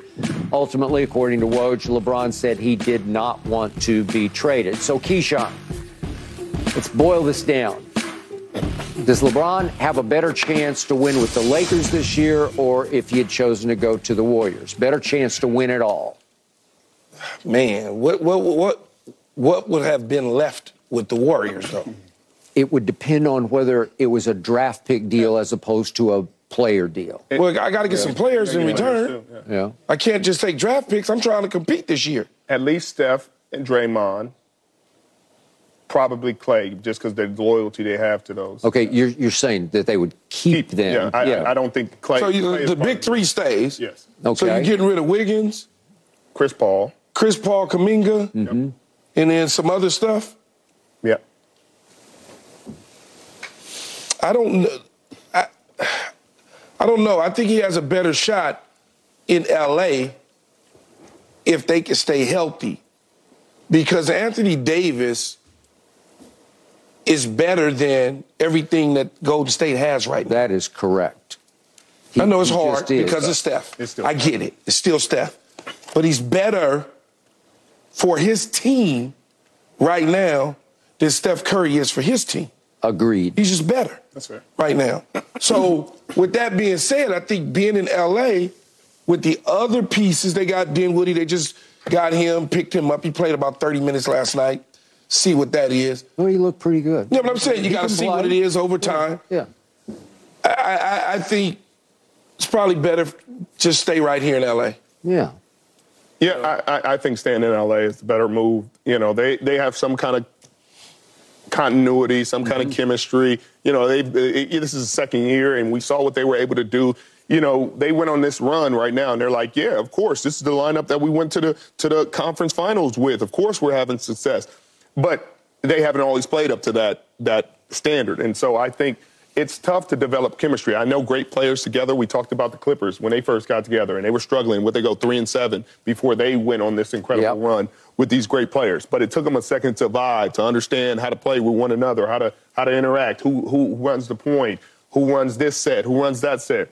So I think it'd be an adjustment because these guys, Steph, Clay, Draymond, have played together their entire careers. Yep. And so LeBron is the kind of player that can plug and play and, and fit anywhere. But to Key's point, in the playoffs, your bench matters. And if your bench is decimated because they just did- traded everything for LeBron, then it gets, you know, the trade deadline is passed. There's not a lot you can do. So I think he's best chance with the Lakers. Hmm. You seem to barely agree, right? Like you- you're you- you're well, still because I shaky know, about it. Uh, I, I know the talent that those three guys have. Th- They have in Golden State serious playoff experience. and they have championship experience. Okay, but the problem is, when I start looking down the line, I go six, seven, eight, nine, ten. Like, what is that? I'm not gonna go ten deep. All right. Anyway, I'll probably go eight deep at the max. Yeah. But what is that? What's my six, seven, and eight? All right. This is a no brainer for me because I watched LeBron and AD take care of Golden State in the second round last year with relative ease, Yeah. I thought. And they had Jordan Poole who could light you up occasionally when he got hot handed. Yeah, he didn't shoot it well. No, he did not shoot it well. But it went six games and it felt like five games to me. And all I know is when I picked the Lakers this year before the season started to win it all, I'm a fan of Rob Pelinka's. I liked what he did at the trade deadline, and I liked even more the pieces he added to the puzzle this offseason. Unfortunately, the, to your point, Keyshawn, they cannot get or stay healthy. It's just one thing after another. And I know they're smaller pieces, but they're critical pieces to this puzzle mm-hmm. because Gabe Vincent, I keep I'm going to say it a thousand times on the show, he can play doing what he does because he's fearless and he can shoot it in big games in big moments. He made so many big shots for the Miami Heat. I was a big Heat fan on their run against Boston last year in the playoffs. He had two big games. He had a big game against Denver in game two, the only game that they won in that series at Denver. He just, he'll take and make big shots. He would have been a nice part of the rotation. I'm not calling him even a starter. He just comes in and makes shots. They need three point shooting because they have not shot it well all year. They're starting to take off. They've Right. won five out of six. Jarred Vanderbilt can defend at the highest level. He's got he's like you, you know, like he's he's that kind of perimeter defender. He can just lock you up and lock you down. And he hurt his foot again, and they're even talking about does he need surgery? And I'm like, what are we doing? And Cam Reddish, he has his moments because he's he's athletic. He, he's an NBA body player, and he was doing some nice things with and for LeBron. And all of a sudden, I don't know what happened. He's gone. Help me out. Christian Wood finally got back in the rotation. I've always liked him because he can play. I'm not talking about all-star players. I'm talking about depth. I'm talking about rotation. You're not sold completely on Austin Reaves. I am. I just think he can play. He No, knows. I, I'm, I'm sold on him. I'm just not putting him at the level you're putting him at. all right. You're, you're putting him at to take over the fourth quarter level, and I'm not there Okay, yet. Well, I do see him do that. I'm not- When they I'm not ready to do him, that yet. He, did can do it. He did it. He did it in the playoffs a couple times. I He agree did. with you. I'm not. I'm not sitting there expecting him to do it every series, every game, every play. But a few times in the series against Memphis, against Golden He State, he did. made some plays down the stretch that was that was And, and impressive. you got to admit, he has no fear, man. He he will try. He he will stick his nose in the middle what, of what it. I'll say is, if he went to Golden State, you think they could beat the Clippers? I don't know. That's the part I don't think they. I, I would feel good about because well, he's beating the Clippers with the Lakers. I, that's what I'm saying. And I don't think this team, once they decimate their bench by trading them all away, that you have enough to beat them. Because starter for starter, I think, okay, maybe we- we'll call that a wash. But then you get to the bench, and they're way better than your bench. That may be the case, and maybe that's why when we have this conversation about LeBron going to Golden State and him saying, "I'll just stay in LA," once you start breaking everything down and start looking at the roster pieces and the moves that got to be moved for them to acquire you, the, the cupboard becomes bare, and your senses come All right. back, and you say, "You know what? I, I'd rather just stay in LA." And yet, it still boils down to Lil Wayne's favorite player. it just keeps coming down to that guy. Because you know what? When he's right, he's about as right as anybody playing the game. He's a top five player, Anthony Davis is, when he's right. Right. When he is engaged, plugged in. He, he is perplexing, he is vexing, he is baffling, he is mysteriously inconsistent. Mm-hmm. But for the last, I don't know, six, eight weeks, it just feels like he's playing at a very high level. Playing the way that he needs to. That play. is correct. Why- why- and you know what? He is more valuable than Steph Curry is right now. He's just more valuable because he's bigger and he's longer and he can play both ends and he can change the game in a subtle, good way that Steph can't. Skip, why do you think that Lacob proposed a proposal for LeBron, like a real one? Like, what? What? Why would he do that? Because Draymond convinced him that LeBron was open for business. That's But what- why would Draymond convince him that he's open for business, though. Because Draymond got overzealous, I'm telling you. You just think that Draymond. I'm, I'm just thinking think out in my good head. I'm. I'm really trying to understand why somebody would knock on your door if you're not selling your house and ask you to sell it. Because Keyshawn, if and because I think in a small scenario, there's probably one scenario where if, if they put a proposal on LeBron's desk where you looked up and said, "Hey, they sent three, four first rounders for you, and we didn't lose any players, and we even got a player," he'd be sitting there like, "That might that might be all right right there." But when they got to the nitty gritty of it and they looked up and the actual proposals got on the table, he was like, to your point, he said, uh, I'm better off staying. So then there was an idea. Then is what you're saying that he would be willing to move. I'm saying I'm saying there could have been a scenario that Draymond thought, hey, But why I- would Draymond think this just without getting information, though, dog? That's what I'm. because because I'm not, uh, you think Draymond Draymond gets overzealous? We well, you know who Draymond is. Draymond gets See, excited. I'm not gonna. like I'm not gonna put that on Draymond like that. I, I, I like Draymond because I'm, the- I'm similar to that way. Like if, if I get an idea wrapped in my head, look, you just got to give me. You don't got to give me a green light. You give me a yellow, and I'm I'm running like you gave me green. Mm. I think if anywhere he's going, it's gonna be New York anyway.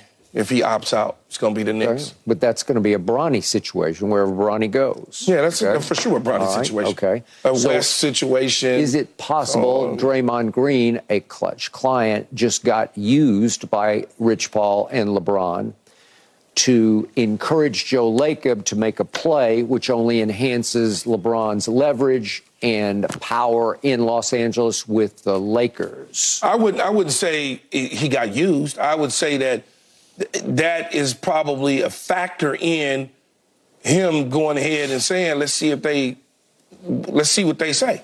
Let's let's see if we can get y'all to go and knock on their door and see if they willing to Yeah. trade him, even though he may not want to go." It's also possible LeBron was actually wondering, does she want to trade me? Is it, uh, has it come to this? And I need to find out. And the best way to find out is to see if somebody knocks but on- usually- I think you can. He could have gone to like he they, to clutch his power and all that. They could have gone to Jeanie and like, hey, would y'all be willing? And she would tell him. You know what I mean? I, I just don't know about this whole thing. I think it was just Draymond getting overzealous and getting excitable and ran off. The owner's not gonna say go talk to Richard Sherman. The owner's gonna say, I'm not trading no damn Richard Sherman. Get off, get off my phone. And that's it. You're not gonna say go talk to Richard. But to your point about Klutch's power and Well- their, their whole stranglehold on the league, you got to make this decision in that regard because otherwise, at the end of the season, if they if, if you're not making him happy, then he's declining his option anyway, and you're losing him for nothing. that is true. So you you have to appease him to a degree, and that's what she was doing. She said, "Hey, I don't want to trade him, but talk to them if they want. If they Yeah, but you wouldn't say that. You just simply say, I'm not gonna trade him. But then what if they're frustrated? Then then you then He gonna leave. He gonna leave anyway. If he's frustrated. Right, but if he wants to leave and he wants to leave now, and I appease him, at least I get some draft picks, I get some considerations in exchange. But you would know whether or not he wants to leave. Rob Pelinka, Jeanie Buss would know whether or not uh, LeBron James wanted to leave the Lakers. They would know because they're already having these conversations not a day before. They've been having conversations for a while. Right. So, but but how would I know if, to your point, Draymond and these boys coming to me at the last minute telling me he does want to be traded? Like maybe it's something I didn't know. Hmm. Well, he's here to stay, and I'm excited about the But, rest but of the Keyshawn, as you always say about this league, it is run by the players. stars. Oh yeah, stars. They're running mm-hmm. it. Right? Yeah, absolutely, 100. percent So if LeBron finally decided for whatever reason I want to play with Steph and make a run up there, it just it would happen. Oh yeah, if he right? if he if he put his foot down, they probably would have blessed it. Mm-hmm. For sure, they would have blessed it. okay, but he's here, and now you got a better chance than Golden State would have. With Yeah, we got to crash in this year because Yep. otherwise he's gonna be a Knick. You think so? Is that your prediction for next year? Didn't he say something about his About right his arm? right arm? Yeah. Yeah. that's my prediction. If he Okay. if he opts out, it's to the Knicks. Can you throw lefty? That's a good question. All right, we got to stay with Golden State next because I'm intrigued by this. Draymond Green versus Jusuf Nurkic. That is next. Mismatch. No mercy, no mercy, no mercy.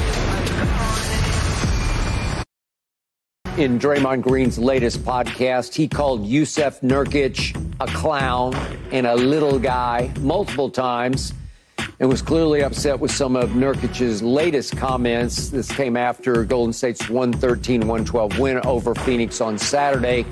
Nurkic told reporters that Draymond, quote unquote, didn't learn anything from suspension and is, quote, going to hit somebody else again. Take back everything I said. He don't deserve a chance, unquote, from Jusuf Nurkic. Keyshawn, you know Draymond. Whose side are you on in this little spat? Well, I got to take a side, though. You got to take a side. Well, I'm, I'm, the dude just got back. How many games has he been back, Skip? Six? That's a little more. Let's Maybe see. nine? Nine I've games? lost track. I think it's But they, nine. They have, well, just I think it's twelve because they've gone eight and four since Okay. he came back. He just got back. And they've won five straight. for And he them. just got back. They Yeah. won five straight. Things have turned Yeah. around for him. What has he done? Like you trying to provoke him now into being something like he was prior to the suspension? Like, come on. I mean, yeah, I watched the other night. They were, you know, who was battling and chopping and smacking their lips. He didn't do anything near close to what he did before To- he got suspended. Nothing even close to that. Right. So I'm with Draymond on this one. Right. Like, dude, just keep my name out your mouth and let me finish playing basketball. That's the way I look at it. and, and, and he sounds like a little soft kid.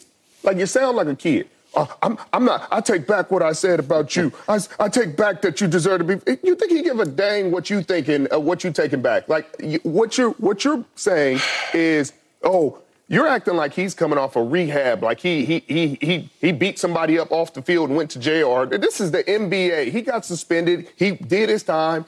He walking back on the court. He didn't hit you again. He didn't elbow you. He didn't do anything dirty. He beat you, talked mess to you, Yeah. called you too small, and then called you soft off the court. If you can't handle that, then maybe the NBA isn't for you, kid. Because I saw I saw in these clips, I saw Clay slap the ball out your hand. You didn't say nothing about Clay because they none of them have respect for you. So you may need to understand that you're considered a, a softie in this league, He is. and everybody's No, that's fair. at your neck. That's accurate. You're, you're too tall to be getting called small. You're too tall to be getting called too small. He slapped the ground and you didn't respond.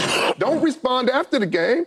Don't don't wait until after the game and say, oh, I take back all this. He right there. He was right in your face. He backed you down, put you in the rim multiple times. He defended you. You let you, you let Steph Curry defend you in the post.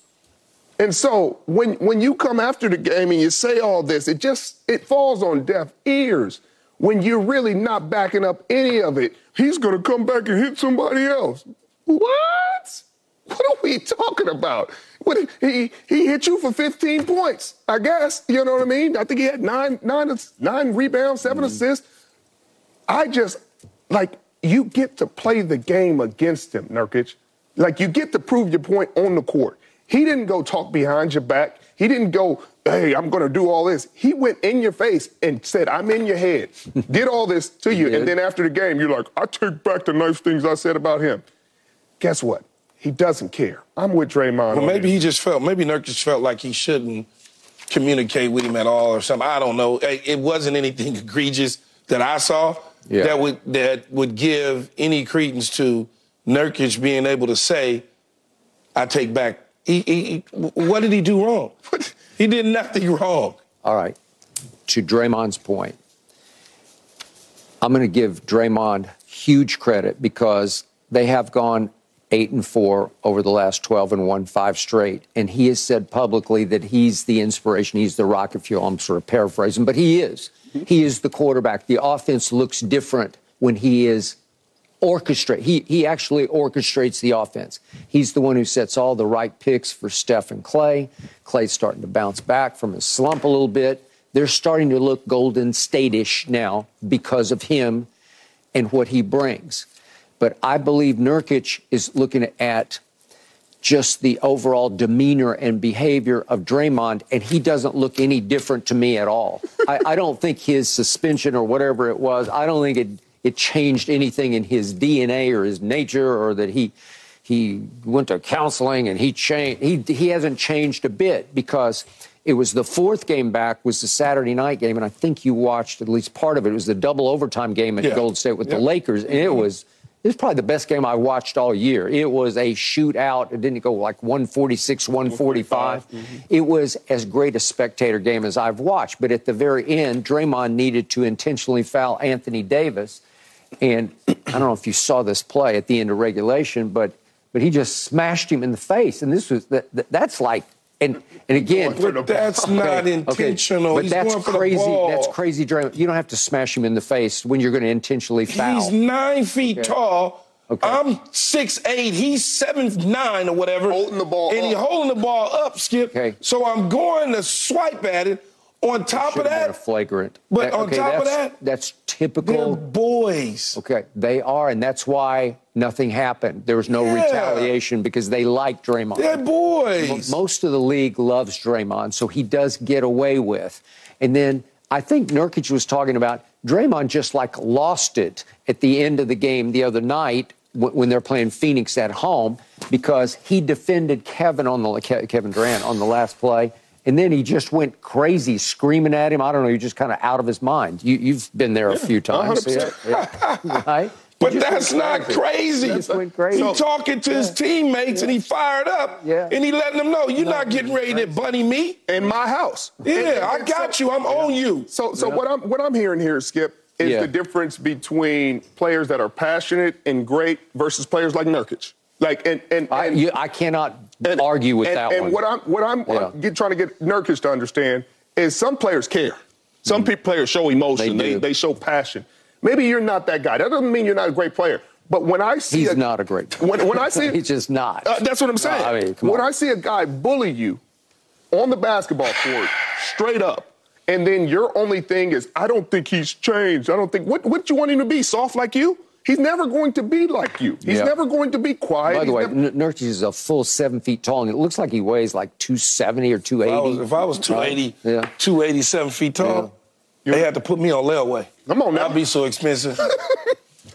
would have played 15 years in the National Basketball oh, Association. oh, Association. man. Looking for the dunk on dudes. You're right, mm-hmm. easy. Like, I'm, I, if, if I'm not dunking on you, then I, I'm still scoring 27, 20 rebounds. Like, but when I'm, when we're saying this, and all you can say is, well, he should have learned more in counseling. Well, what is he doing? That's not. He's being an aggressive basketball player. Well, he should have learned more in counseling. What, what, to do what? Not be aggressive. Be, be, like Nurkic. Just be soft. Let let people bully you on the basketball court, Draymond. Don't don't allow them to to, to get you hyped. Don't play great defense on Kevin Durant I think, when you're at I at think. Nurkic felt, though, mm-hmm.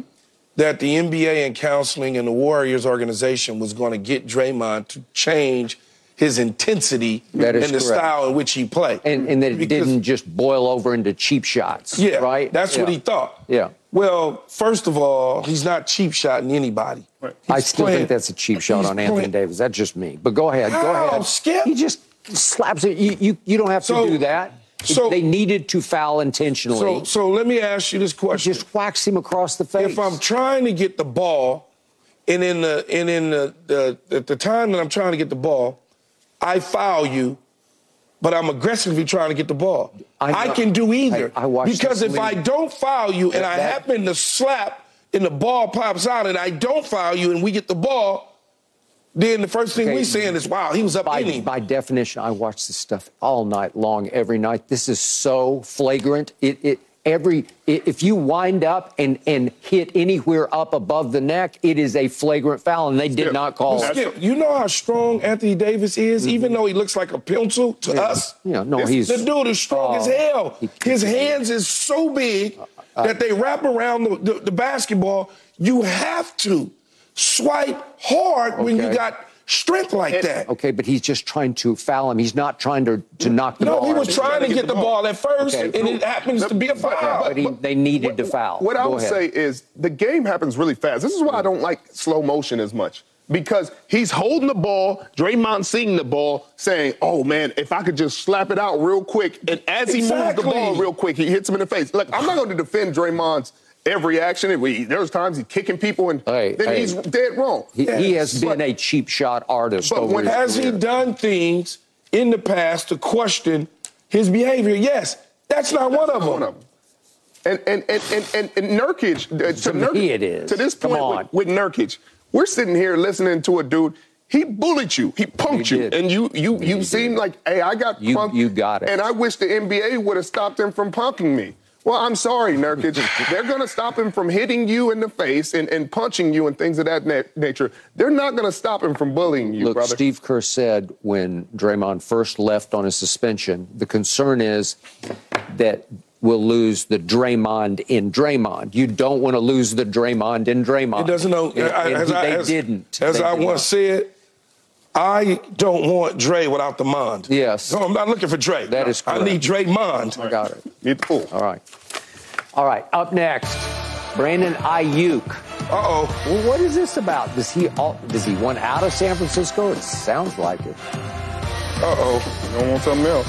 No mercy, no mercy, no mercy. Won't back down. This is from King, whose Twitter handle is Jordan's the GOAT. So you know where we're going with this. It's anti LeBron. So we're back to number one in the LeBron process. LeBron handpicks his team and then it falls apart. He did handpick Russell Westbrook and it did fall apart. You reading all of it, Key? Yeah, I was just trying to see Yeah. what it says, but All right. Next tweet from Jared. 49er players, when asked about the OT rule. Huh? Oh, that won't make me laugh. there you go. John C. Reilly, one of my faves. I would love to ask the other stuff other than the OT rule. Because if you didn't know these, what do y'all know? That's what I'm saying. That's what I'm saying. Finally, from Joe Smith. Proposed LeBron statue outside of Staples, now called the Crypt. Asterisk necessary. Right. COVID tournament championship. Okay. It was a bubble championship. All It right. was bubblicious. A lot of teams So- didn't want to be there. Does Tom Brady get an asterisk by his Super Bowl championship during COVID because they had fake people in the stands? And, I mean, come on, man. Y'all need to stop, man. Championship's a championship. Championship. But at least everybody wanted to play. They didn't have to go to Orlando. Yeah, but if the Clippers won it, they'd be sitting there wanting it to be a real championship. They'd be sitting there like, I know I only one came in the bubble, but it counts. But they all wanted to go home. Yeah, They'd had because they, they don't want they don't want to win championships. Yeah. Well, That's how it touche. All right. Back to the 49ers. Huh. This is interesting. Receiver Brandon Aiyuk posted this on social media. Don't forget what got you there.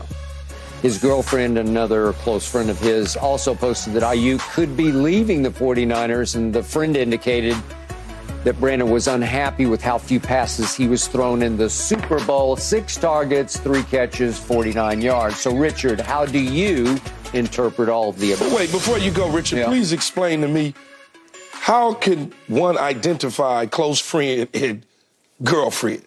I- How can people identify that in social media? I don't I don't know. I mean, I guess you maybe you got a lot of post pictures with him. That is his girlfriend. No, I understand that, but to take Right. the time to find this is and be sitting crazy. there studying. That's what I'm saying about today's day and age. It'd be like uh, his sister's cousins, baby daddy, and yeah, like good night. How do we keep up with this? Um, the, the the long and the short of it, Skip, is he's going to be a San Francisco 49er next year. That's it. That's the end of it. He's frustrated right now. They're frustrated. Again, this is that phase of of the hurt. It's like, hey, you know, frustration. I'm, I'm mad, blame. Like, we're out of here. I'm, I'm leaving. And they'll get to the point where they understand he's going to get a contract extension. He'll probably get a contract extension, 20, 25 million dollars, and then uh, maybe more. But then all of a sudden, we love San Francisco again, and uh, yo, here we go. Because you go to Las Vegas, who's your quarterback? What you winning? You're not winning anything. You're not getting more money than Davante Adams. And yeah, I'm, I'm gonna let you know something. O'Connell, maybe Why, why you say Vegas? because that's what that's what his friend said. He's a BA to Vegas. That's what he said. I said Oh, that's what he said. So, long story short, he'll be in San Francisco. He'll get an extension. This will this will all pass. But this is hurt. He's frustrated. I didn't only got three receptions, and I made the most of those three. Could I have done more on that mm-hmm. slant route Yeah. with with the coverage in your face? Like I, I needed that football right there. I'm frustrated that you didn't make that decision. Yeah. I will get over that. I will watch the tape. I will come back with a vengeance next year under a new contract, and and we will make necessary adjustments to get him the ball more. Hmm. Fifth year option was picked up. Yep. Clearly, all players want to get their new deals when they get to it. That's just the reality of it. they can address it this offseason if they choose to. Otherwise, they can let him play it out. But when you're sending out cryptic messages, it ain't just I'm frustrated in the moment and I'm tired and this, that, and the other. It can be that. We can we can chalk it up to that. But he's speaking to somebody. Who are the somebodies? Is it the coach not getting me involved? Quarterback. Is it the quarterback? Because he said, don't forget what got you there. Don't forget what got you there. So is he talking to Kyle Shanahan?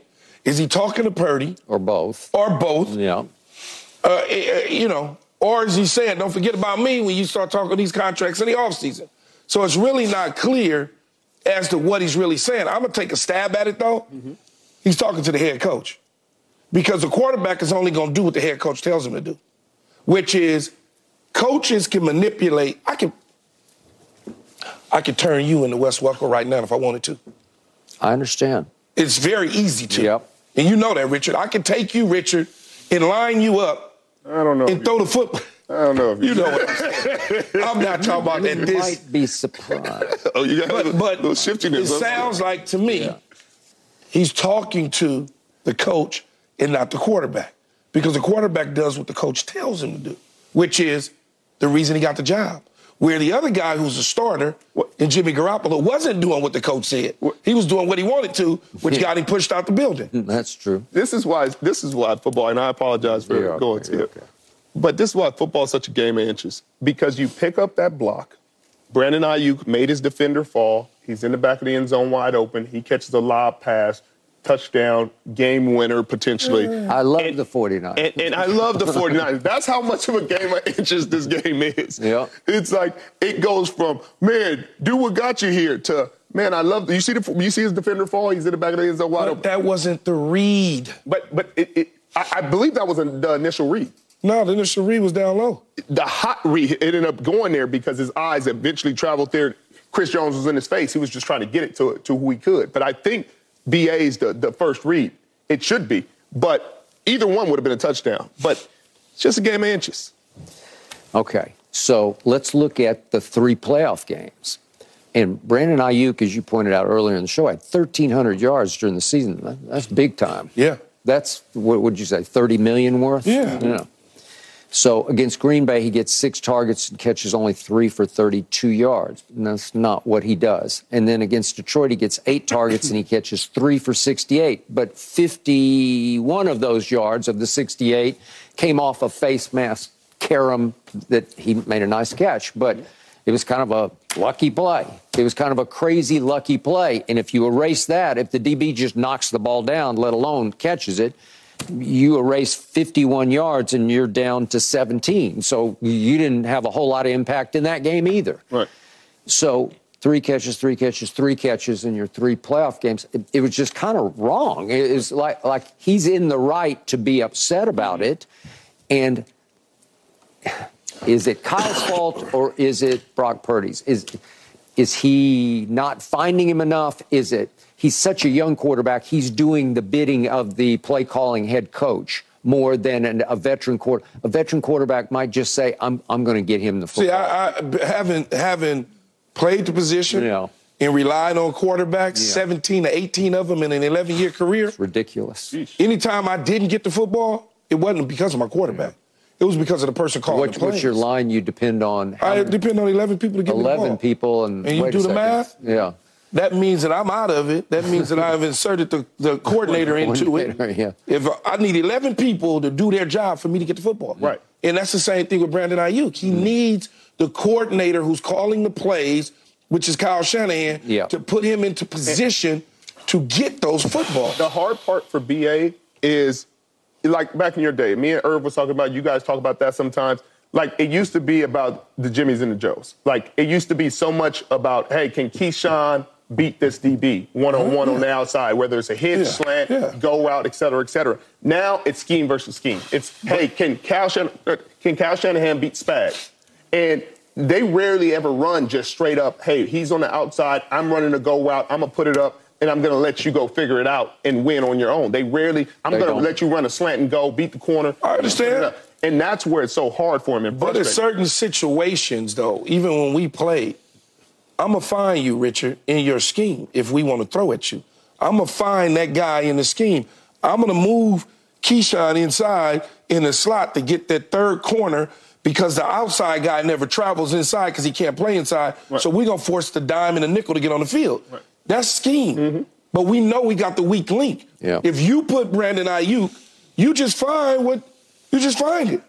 You don't have to, Jauan Jennings, that throw that they made, if let's say they put Aiyuk over there, he becomes the number one guy instead of on the backside on the trailer, hoping and praying that he looks to his right, comes back, finds him as a third option.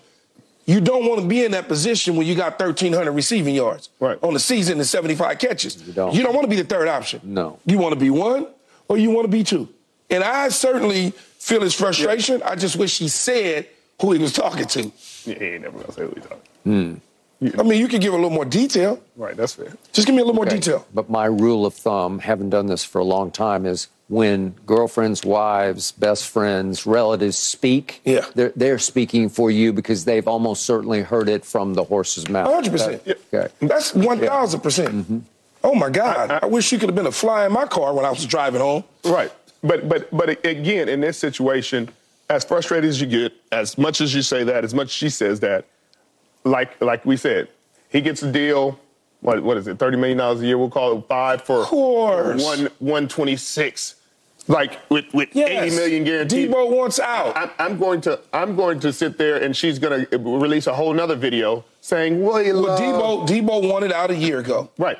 It's it's just it's just again. You sign this right Just here. sign this. Just sign this. Deebo stays. it I- happens. it- it- and, and I don't think Kyle Shanahan's listened. He may listen to this in terms of getting the ball more because he's right. Yeah. He's right. He deserves the ball more. He's the number one receiver in the National Football League. He played like it all season for this team, and you didn't give him chances in the pivotal moments, even in situations where he won.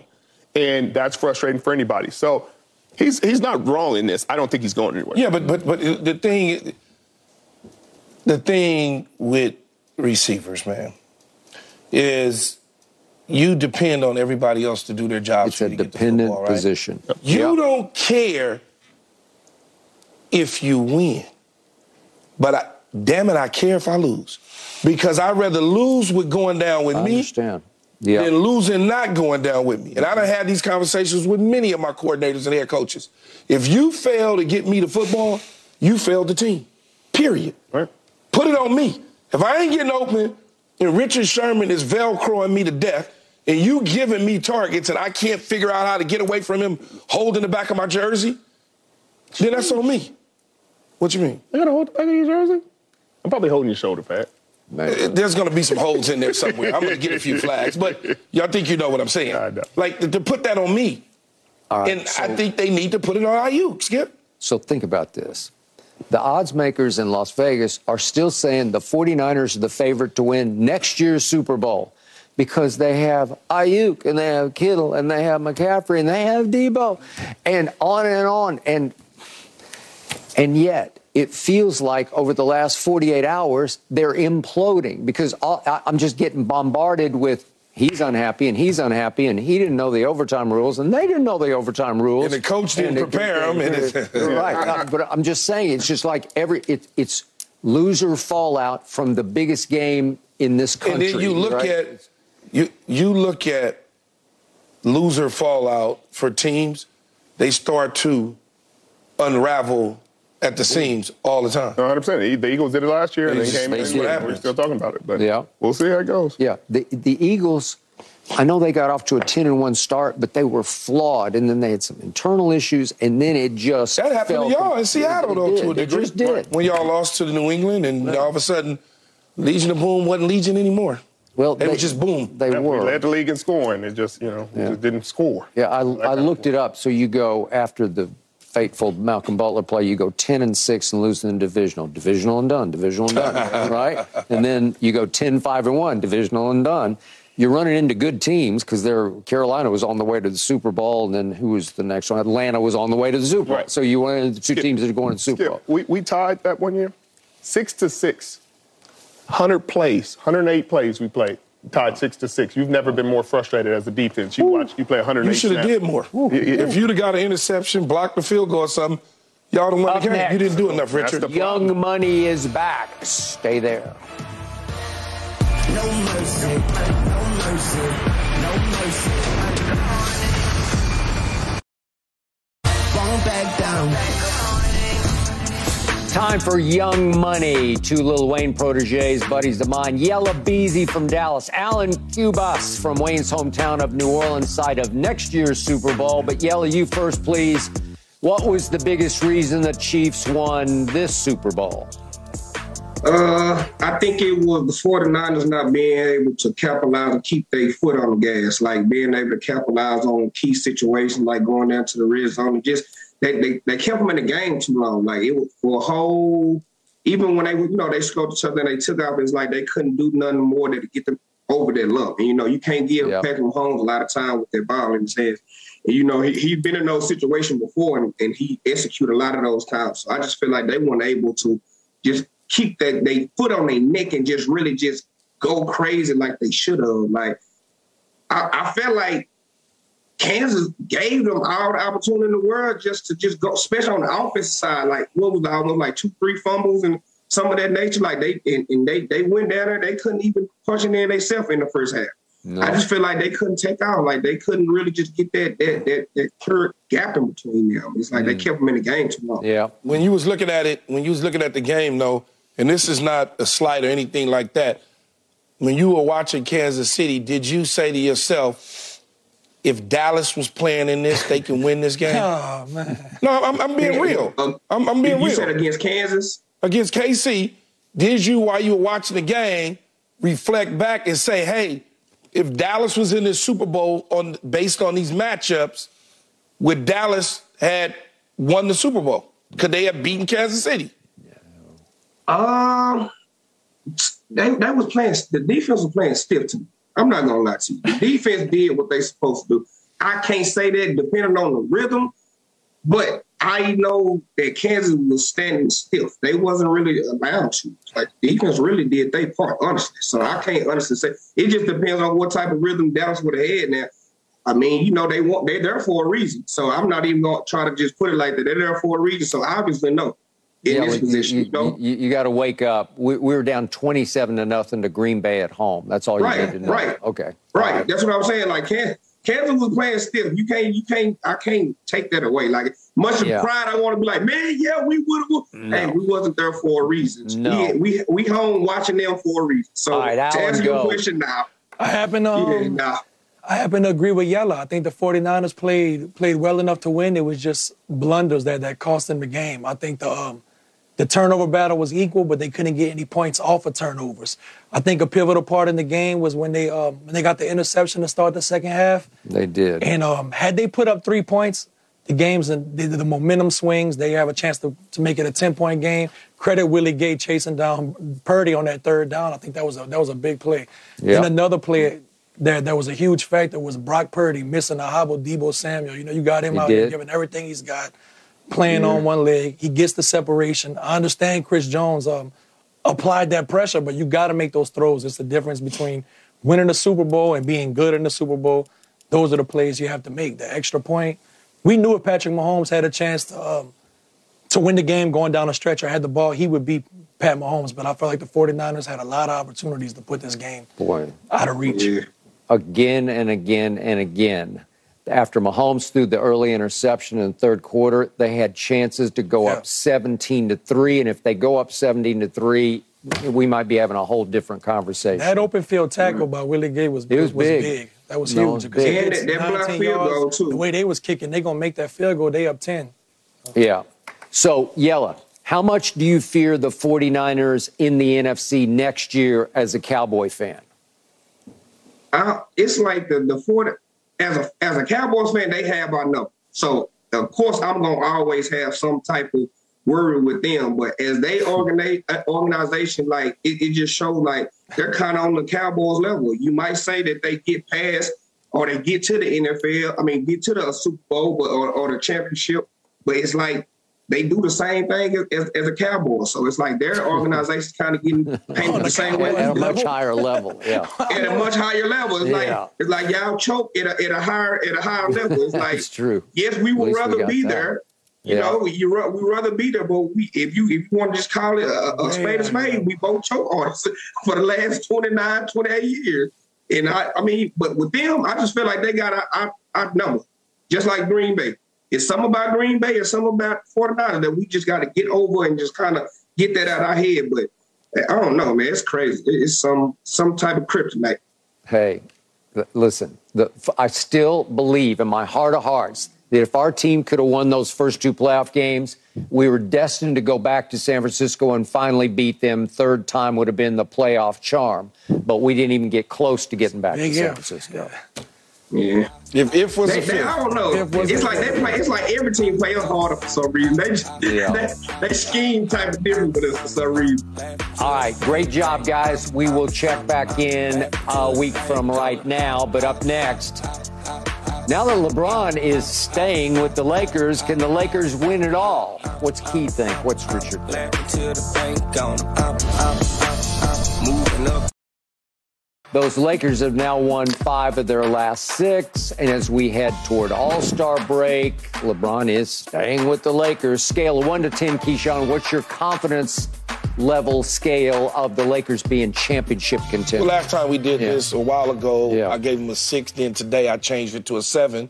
So I'm at a seven. Good. I, I feel good and after about. the show, you're not up to like 7.5? No, no, they played. They got Utah tonight, man. Whatever. They 5.5 underdogs on that Because one. Because it sounds like LeBron and AD won't play. Oh, is that How- it? Well, I don't know. How are they five and a half point underdogs to Utah? I, I don't know. LeBron's definitely not playing. Um, I'm at six and a half. But I mean, again, when LeBron and AD didn't play against Boston, I thought we They had no chance. yeah, they ran through Boston. They ran through Boston. So uh, I'm at six and a half. I just don't want to jinx anything. Skip, please keep playing well, Lakers. Please. Okay. Dinwiddie played last night, looked good because he, he's just No, he can play. He's a pro. professional He's a pro. basketball player. I, He's a I agree. If they can get healthy, if they could get Gabe Vincent back, if they could get Cam Reddish back, if they could somehow get Jarred Vanderbilt back, I still say they have plenty of bench firepower that could carry them into contention. They just need to close. They lost to Denver the other night because LeBron couldn't close. Austin Reaves is is the closer for this team. I'm sold on him. I believe in him. You probably the only one, but okay. Do you think I'm the only one? No, I believe in him. So the Lakers. The closer? I don't know. You know, LeBron's going to have the ball. Yeah. The closer? Yeah, I think at the end of the He's the not the closer. And they're going to give the ball to LeBron. He's going to make the right decision, but he would trust Austin Reaves to get it done. That, Do you trust said. He Anthony closer, Davis to play trust. like Anthony Davis should the rest of the way? I, he's starting to convince me. All right. All right. That is it for today's Undisputed. We are back tomorrow at 9:30 Eastern, and I can't wait.